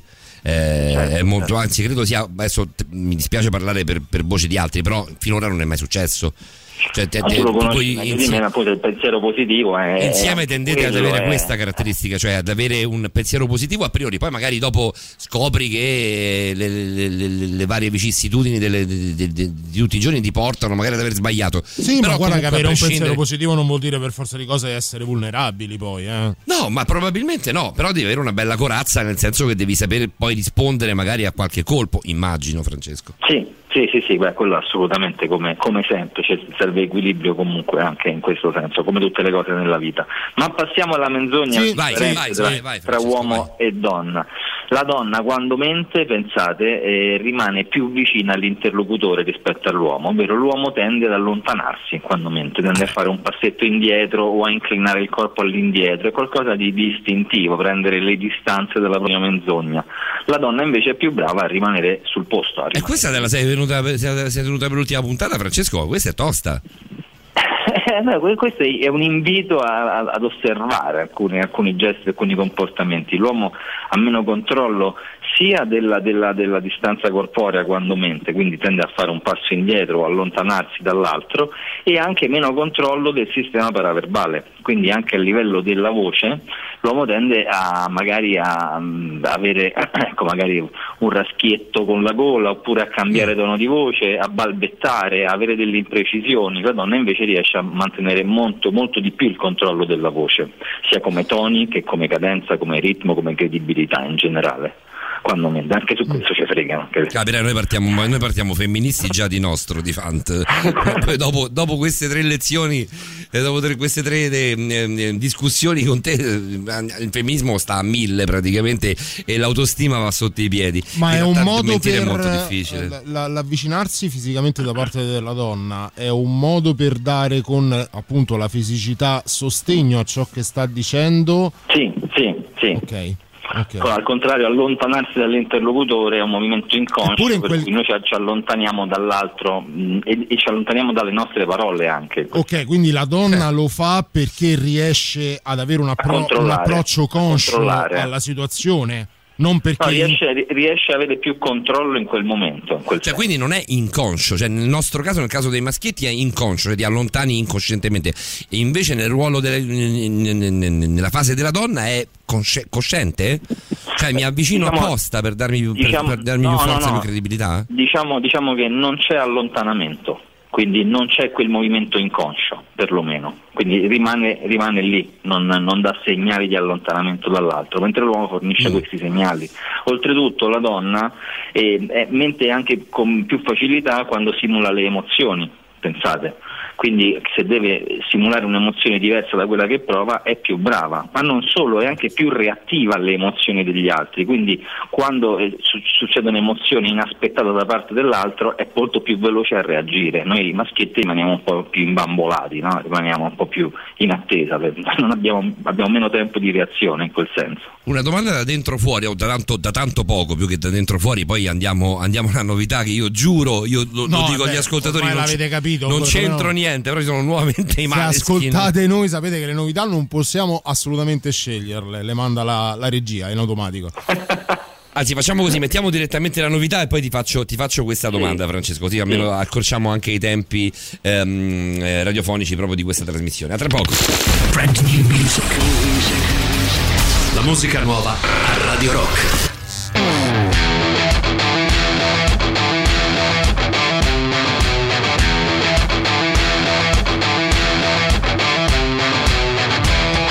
Non sanno di che parlo, vestiti sporchi fra di fango, giallo di siga fra le dita, io con la siga camminando. Scusami ma ci credo tanto che posso fare questo salto, e anche se la strada è in salita, per questo ora mi sto allenando. E buonasera signore e signori, fuori gli attori, vi conviene toccarvi i coglioni, vi conviene stare zitti e buoni, qui la gente è strana tipo spacciatori, troppe notti stavo chiuso fuori, mo li prendo a calci sti portoni, sguardo in alto tipo scalatori, quindi scusa mamma se sono sempre fuori, ma sono fuori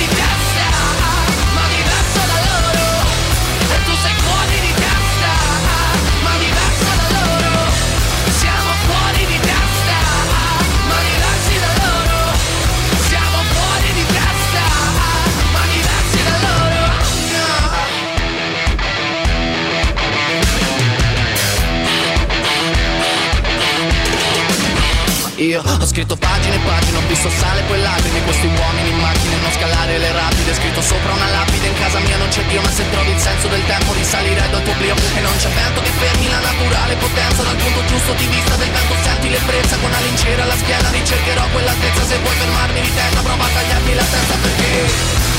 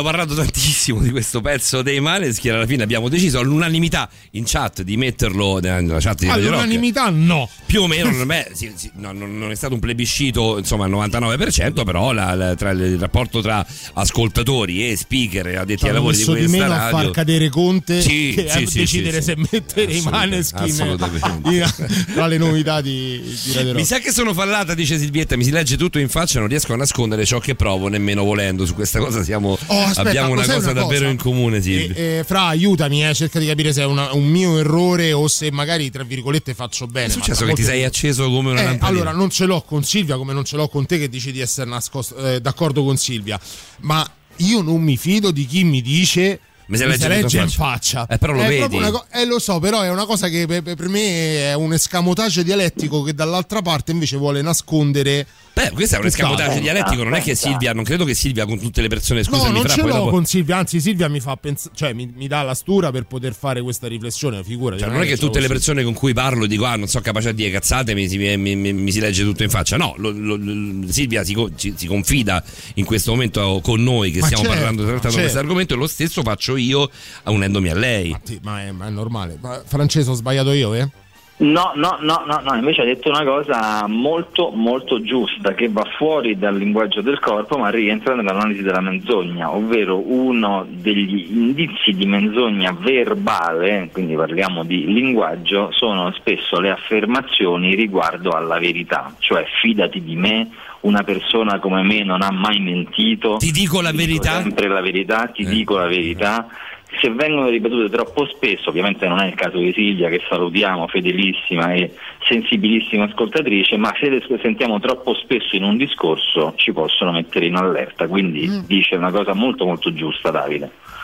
Sì, però non, non- non lo vedo come un intercalare scusate non voglio prendere le difese di Silvia o le mie o di chiunque però non lo vedo come un intercalare io non mi fido di quelli che ti dicono mi dicono ah ti dico la verità come sta dicendo Francesco ah, ti dico fidati di me fidati credimi quello mi dà Sì, fastidio in quel senso, in quel Però, senso. sì, No, no, sì. però come, come- come diceva Davide c'è, c'è anche questo indizio verbale tra tanti, tra numerosi, quindi bisogna prendere sempre tanti indizi differenti, eh, non basta una frase del genere, no, ricordiamolo, insomma, basta un No, indizio, no, eh. certo, ma non era, cioè, ci tengo a ripeterlo, non era Eh. Neanche una cosa No, no, questo- diretta a chiaro, Silvia, eh, era una cosa che mi ha fatto, quello che ha detto Silvia mi ha fatto riflettere su cose che mi accadono poi nella vita, non è che era una cosa diretta a Sì. Silvia, figuriamoci. Allora, è bravissima a simulare, a simulare la donna, è per questo che vorrei, anche se da etero è un'utopia, ma come disse Nino Manfredi, non potevamo nascere tutti, vabbè, lasciamo perdere, insomma, avete capito. vabbè, Beata facile, te vabbè. Silvietta, dice poi qualcuno. Ehm, e poi ancora da eh, Claudio che ci manda ancora un'altra foto, grazie, onoratissimo, mi diverto ad inventare, sopporto poco ripetere se non cose particolari. Era, eh, questo lo scriveva alle 2.47, Ah, riferito, quindi... riferito alla- al piatto di spaghetti cotti al vino? Eh, sì, è un altro piatto Ah, che ci ha ok, mandato. ok, ok, no, non capivo il nesso col discorso delle bugie. No, no, no, no, no, no, no, non ce n'è. Regalate vite per la vostra simpatia ed intensità, ma anche per la musica che mandate. Grazie, grazie, grazie, grazie a te. Grazie a te. È un messaggio bellissimo. Regalate vite è un messaggio forse uno dei più dolci che ci sono arrivati, almeno in questa stagione. Eh, la verità si legge negli occhi, per questo non frequento social. Io sono. Per me, guarda, Gianluca, io sono come te. Non, Eh, però, non frequento social. Lascio la parola La verità a, è negli occhi. a Francesco che magari ci può dire quanto e se è vero che la verità si legge negli occhi, ma per, per rispondere a Gianluca ovviamente vale il discorso di Silvia, non perché sia una cosa mirata, ma nei social, Eh. i social uno non li, non li frequenta per cercare la verità. Cioè, che Esatto, vuol dire? Spesso, spesso interpretiamo quello come un mondo vero, che è Eh. una cosa diversa, quello è un altro problema, noi dovremmo interpretarlo come un mondo virtuale, quindi qualcosa Eh, però, Francesco, in quanti fanno la differenza? Quan- quante persone che conosci fanno la differenza? Eh, Cioè, la bolla social l'abbiamo analizzata tanto, anche da qui adesso torniamo Guarda, davvero seri. Dipende anche dalle generazioni, secondo me. Ormai voglio dire, se hai Sì, 45 40 anni, se eh. ne hai 50, se ne hai 60, se ne hai 20, se ne hai 30, è, è diverso l'approccio di ciascuna fascia Esatto. generazionale. Quindi eh, è complicato il discorso, bisogna riprenderci un po' di più il reale, quello però è la verità, dobbiamo sforzarci un po' di più a tornare nella realtà che come dicevano in Ready Player One è l'unico mondo che esiste. Eh, anche perché Ready Player One, che è un capolavoro assoluto, è, è praticamente tutto, tutto Chiude, virtuale. chiude con questa frase pesante, per dire Eh, questo è certo. un mondo sui videogiochi, ma ricordatevi che la vita reale è là fuori, cioè non vi perdete là dentro, no? nel mondo Sicuramente quello- siano social, videogiochi o altro, dimmi. Quello che ci aspetta queste tre settimane non è l'ideale per aprirsi al mondo vero. No, però bon, poi dalla prossima settimana penso ne daremo proprio dei consigli per il linguaggio del corpo durante il lockdown, quindi parleremo proprio Questo di sì. temi eh, ass- assolutamente attuali e vorrei chiudere con una curiosità eh, sul- sulla menzogna al maschile, cioè che molto spesso l'uomo mente per fare bella figura, fateci caso, ma molto spesso anche mente sulla propria gioventù mitizzata. tipo sono Ah, stato azzurro di sci. Ah, Sì. no, è vero quello che dice Francesco. Esatto, ma oppure no, come dite, ah, quando ero giovane io, è la prima che passava, eh. Eh, ci cascava con tutte le scarpe. Esatto, che magari non è vero, no? però si tende a mitizzare la propria gioventù, almeno per quanto riguarda l'uomo, e anche per fare bella figura, come eh, Fantozzi che dice sono stato azzurro di sci, pieno delirio, Eh, è pieno delirio. di autostima. Esatto. Esatto. Beh, lì era anche, era anche molto freddo, lui era su un cabrio a cortina, quindi insomma. Ciao, vi voglio bene, non fa niente dei Maneskin se c'è Franci addirittura. Oh. Eh, c'è solo di Fante per me, lo giuro. Isabella, buonanotte Isa, non si era, non si era Ciao, sentita Isa oggi. Eh. Eh, Ready Player One piace anche a me, ci dice Gianluca, poi Lorenza ancora. eh, sono d'accordo con Gianluca, dietro una tastiera non saprei mai con chi stai parlando. E per E questo questo è un altro discorso. che anch'io non, non- non frequento assolutamente social, ci sto, ci ho, provato, io non, non ce la faccio. L'unica cosa che riesco a fare mi piace tantissimo è commenti memorabili. Mi fa impazzire. Su Instagram ho le, ho le cose di commenti memorabili, mi fa, Paolo, mi fa ci vuole tempo per le cose. Una settimana che sai inoltrare i messaggi su WhatsApp, datti il tuo tempo, dai. Gli occhi sono lo specchio dell'anima, ci dice eh, Ada mandandoci la foto. Sotto c'è Draghi, sopra chi c'è secondo te? eh? C'è lo sguardo di Draghi sotto. Conte. Sopra è Conte, dici? Eh, assolutamente sì. È vero, è vero. Beh, il, messaggio di Ada, ovviamente per radio non saprei come ri- riportarvelo, riportartelo, Francesco. Però, fa- però ti dico che immagina. Eh sì, immagina, immagina gli occhi sorridenti di Conte e gli occhi freddi, glaciali, no? Di Beh, Mario estremamente, Draghi. estremamente un, po più, un po' più seri, come abbiamo pelino più descritti. sì. Sì, sì, il discorso che facevi l'altra volta sull'emisfero, la metà sinistra e la metà destra di, eh, di Mario Draghi mi è, mi è rimasto veramente anche a me, a, eh, fuoco. Veramente. Mi ha colpito molto. Una cosa a cui faccio molto caso adesso. Eh sì, sì, sì, sì, fateci caso, fateci caso come tutti i consigli che diamo, poi cercate di osservarli o di praticarli nella vita reale, perché questo è importante, la comunicazione è, è relazione e usiamola per stare in mezzo agli altri. Francesco, ci sentiamo tra sette giorni. Sì, con molto piacere, grazie a voi come sempre. Grazie, ciao, ciao, ciao dottorino, grazie ciao Francesco Di Fante, buonanotte, buonanotte. Buonanotte che estendiamo a tutti i radioascoltatori. Davide, a partire, a partire da mm, Gianluca che ci scrive le cazzate partono da bimbi tipo alle medie, eh, chi ha fatto l'amore. E da lì io uh, mettiamo, mettiamola così, esatto, esatto. Eh, ragazzi, vedo tutti quanti che scrivete, io però vi do- devo chiudere.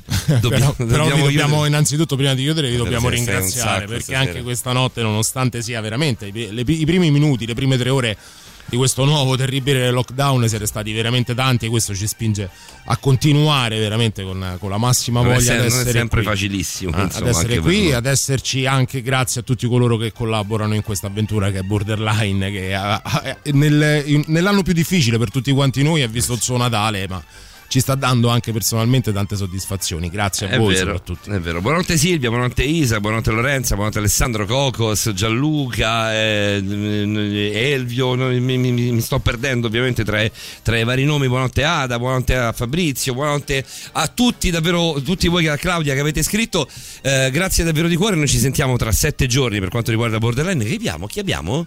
Tra sette giorni abbiamo l'occulto. Quindi sei- c'è, c'è Roberta in presenza, possiamo dare Gliel'ho questa... accennata Gliel'hai accennato. Roberta. Gliel'ho deve accennata questa cosa mentre eravamo in diretta a Stregati dalla rete. È andata in panico, non ha parlato per mezz'ora a Stregati praticamente. Beh, sa- sappia, sappia- sappia Roberta che, che tanto sicuramente all'ascolto Sì, sappia ci che proveremo, ci proveremo lo, lo- lo diremo a chi di dovere, sfruttando il fatto che lei appunto può stare in presenza qui negli studi di Radio Rock, perché è poi la Roberta che ha apprezzato in vesti molto più Allegrini, ilari sì, certo. eh, durante la, durante la Stregati dalla rete, quindi lei può, può venire e cercheremo di portarla in diretta per averla così in parallelo, sia durante il suo spazio insieme a Stefano Cavaliere che riguarda l'occulto, ma anche poi nell'interloquire con Patrick Fonbrook e Francesco Di Fante. Bene così, è stato bello, ricordati Dieci questo lode. talk, 10 e lode. Ciao a tutti, ci sentiamo settimana prossima. Ciao, Ciao, ciao, belli, ciao, ciao. ciao. Radio Rock Podcast. Tutto il meglio dei 106 e 600 dove e quando vuoi. Radio Rock c'è e si sente. Anche in podcast.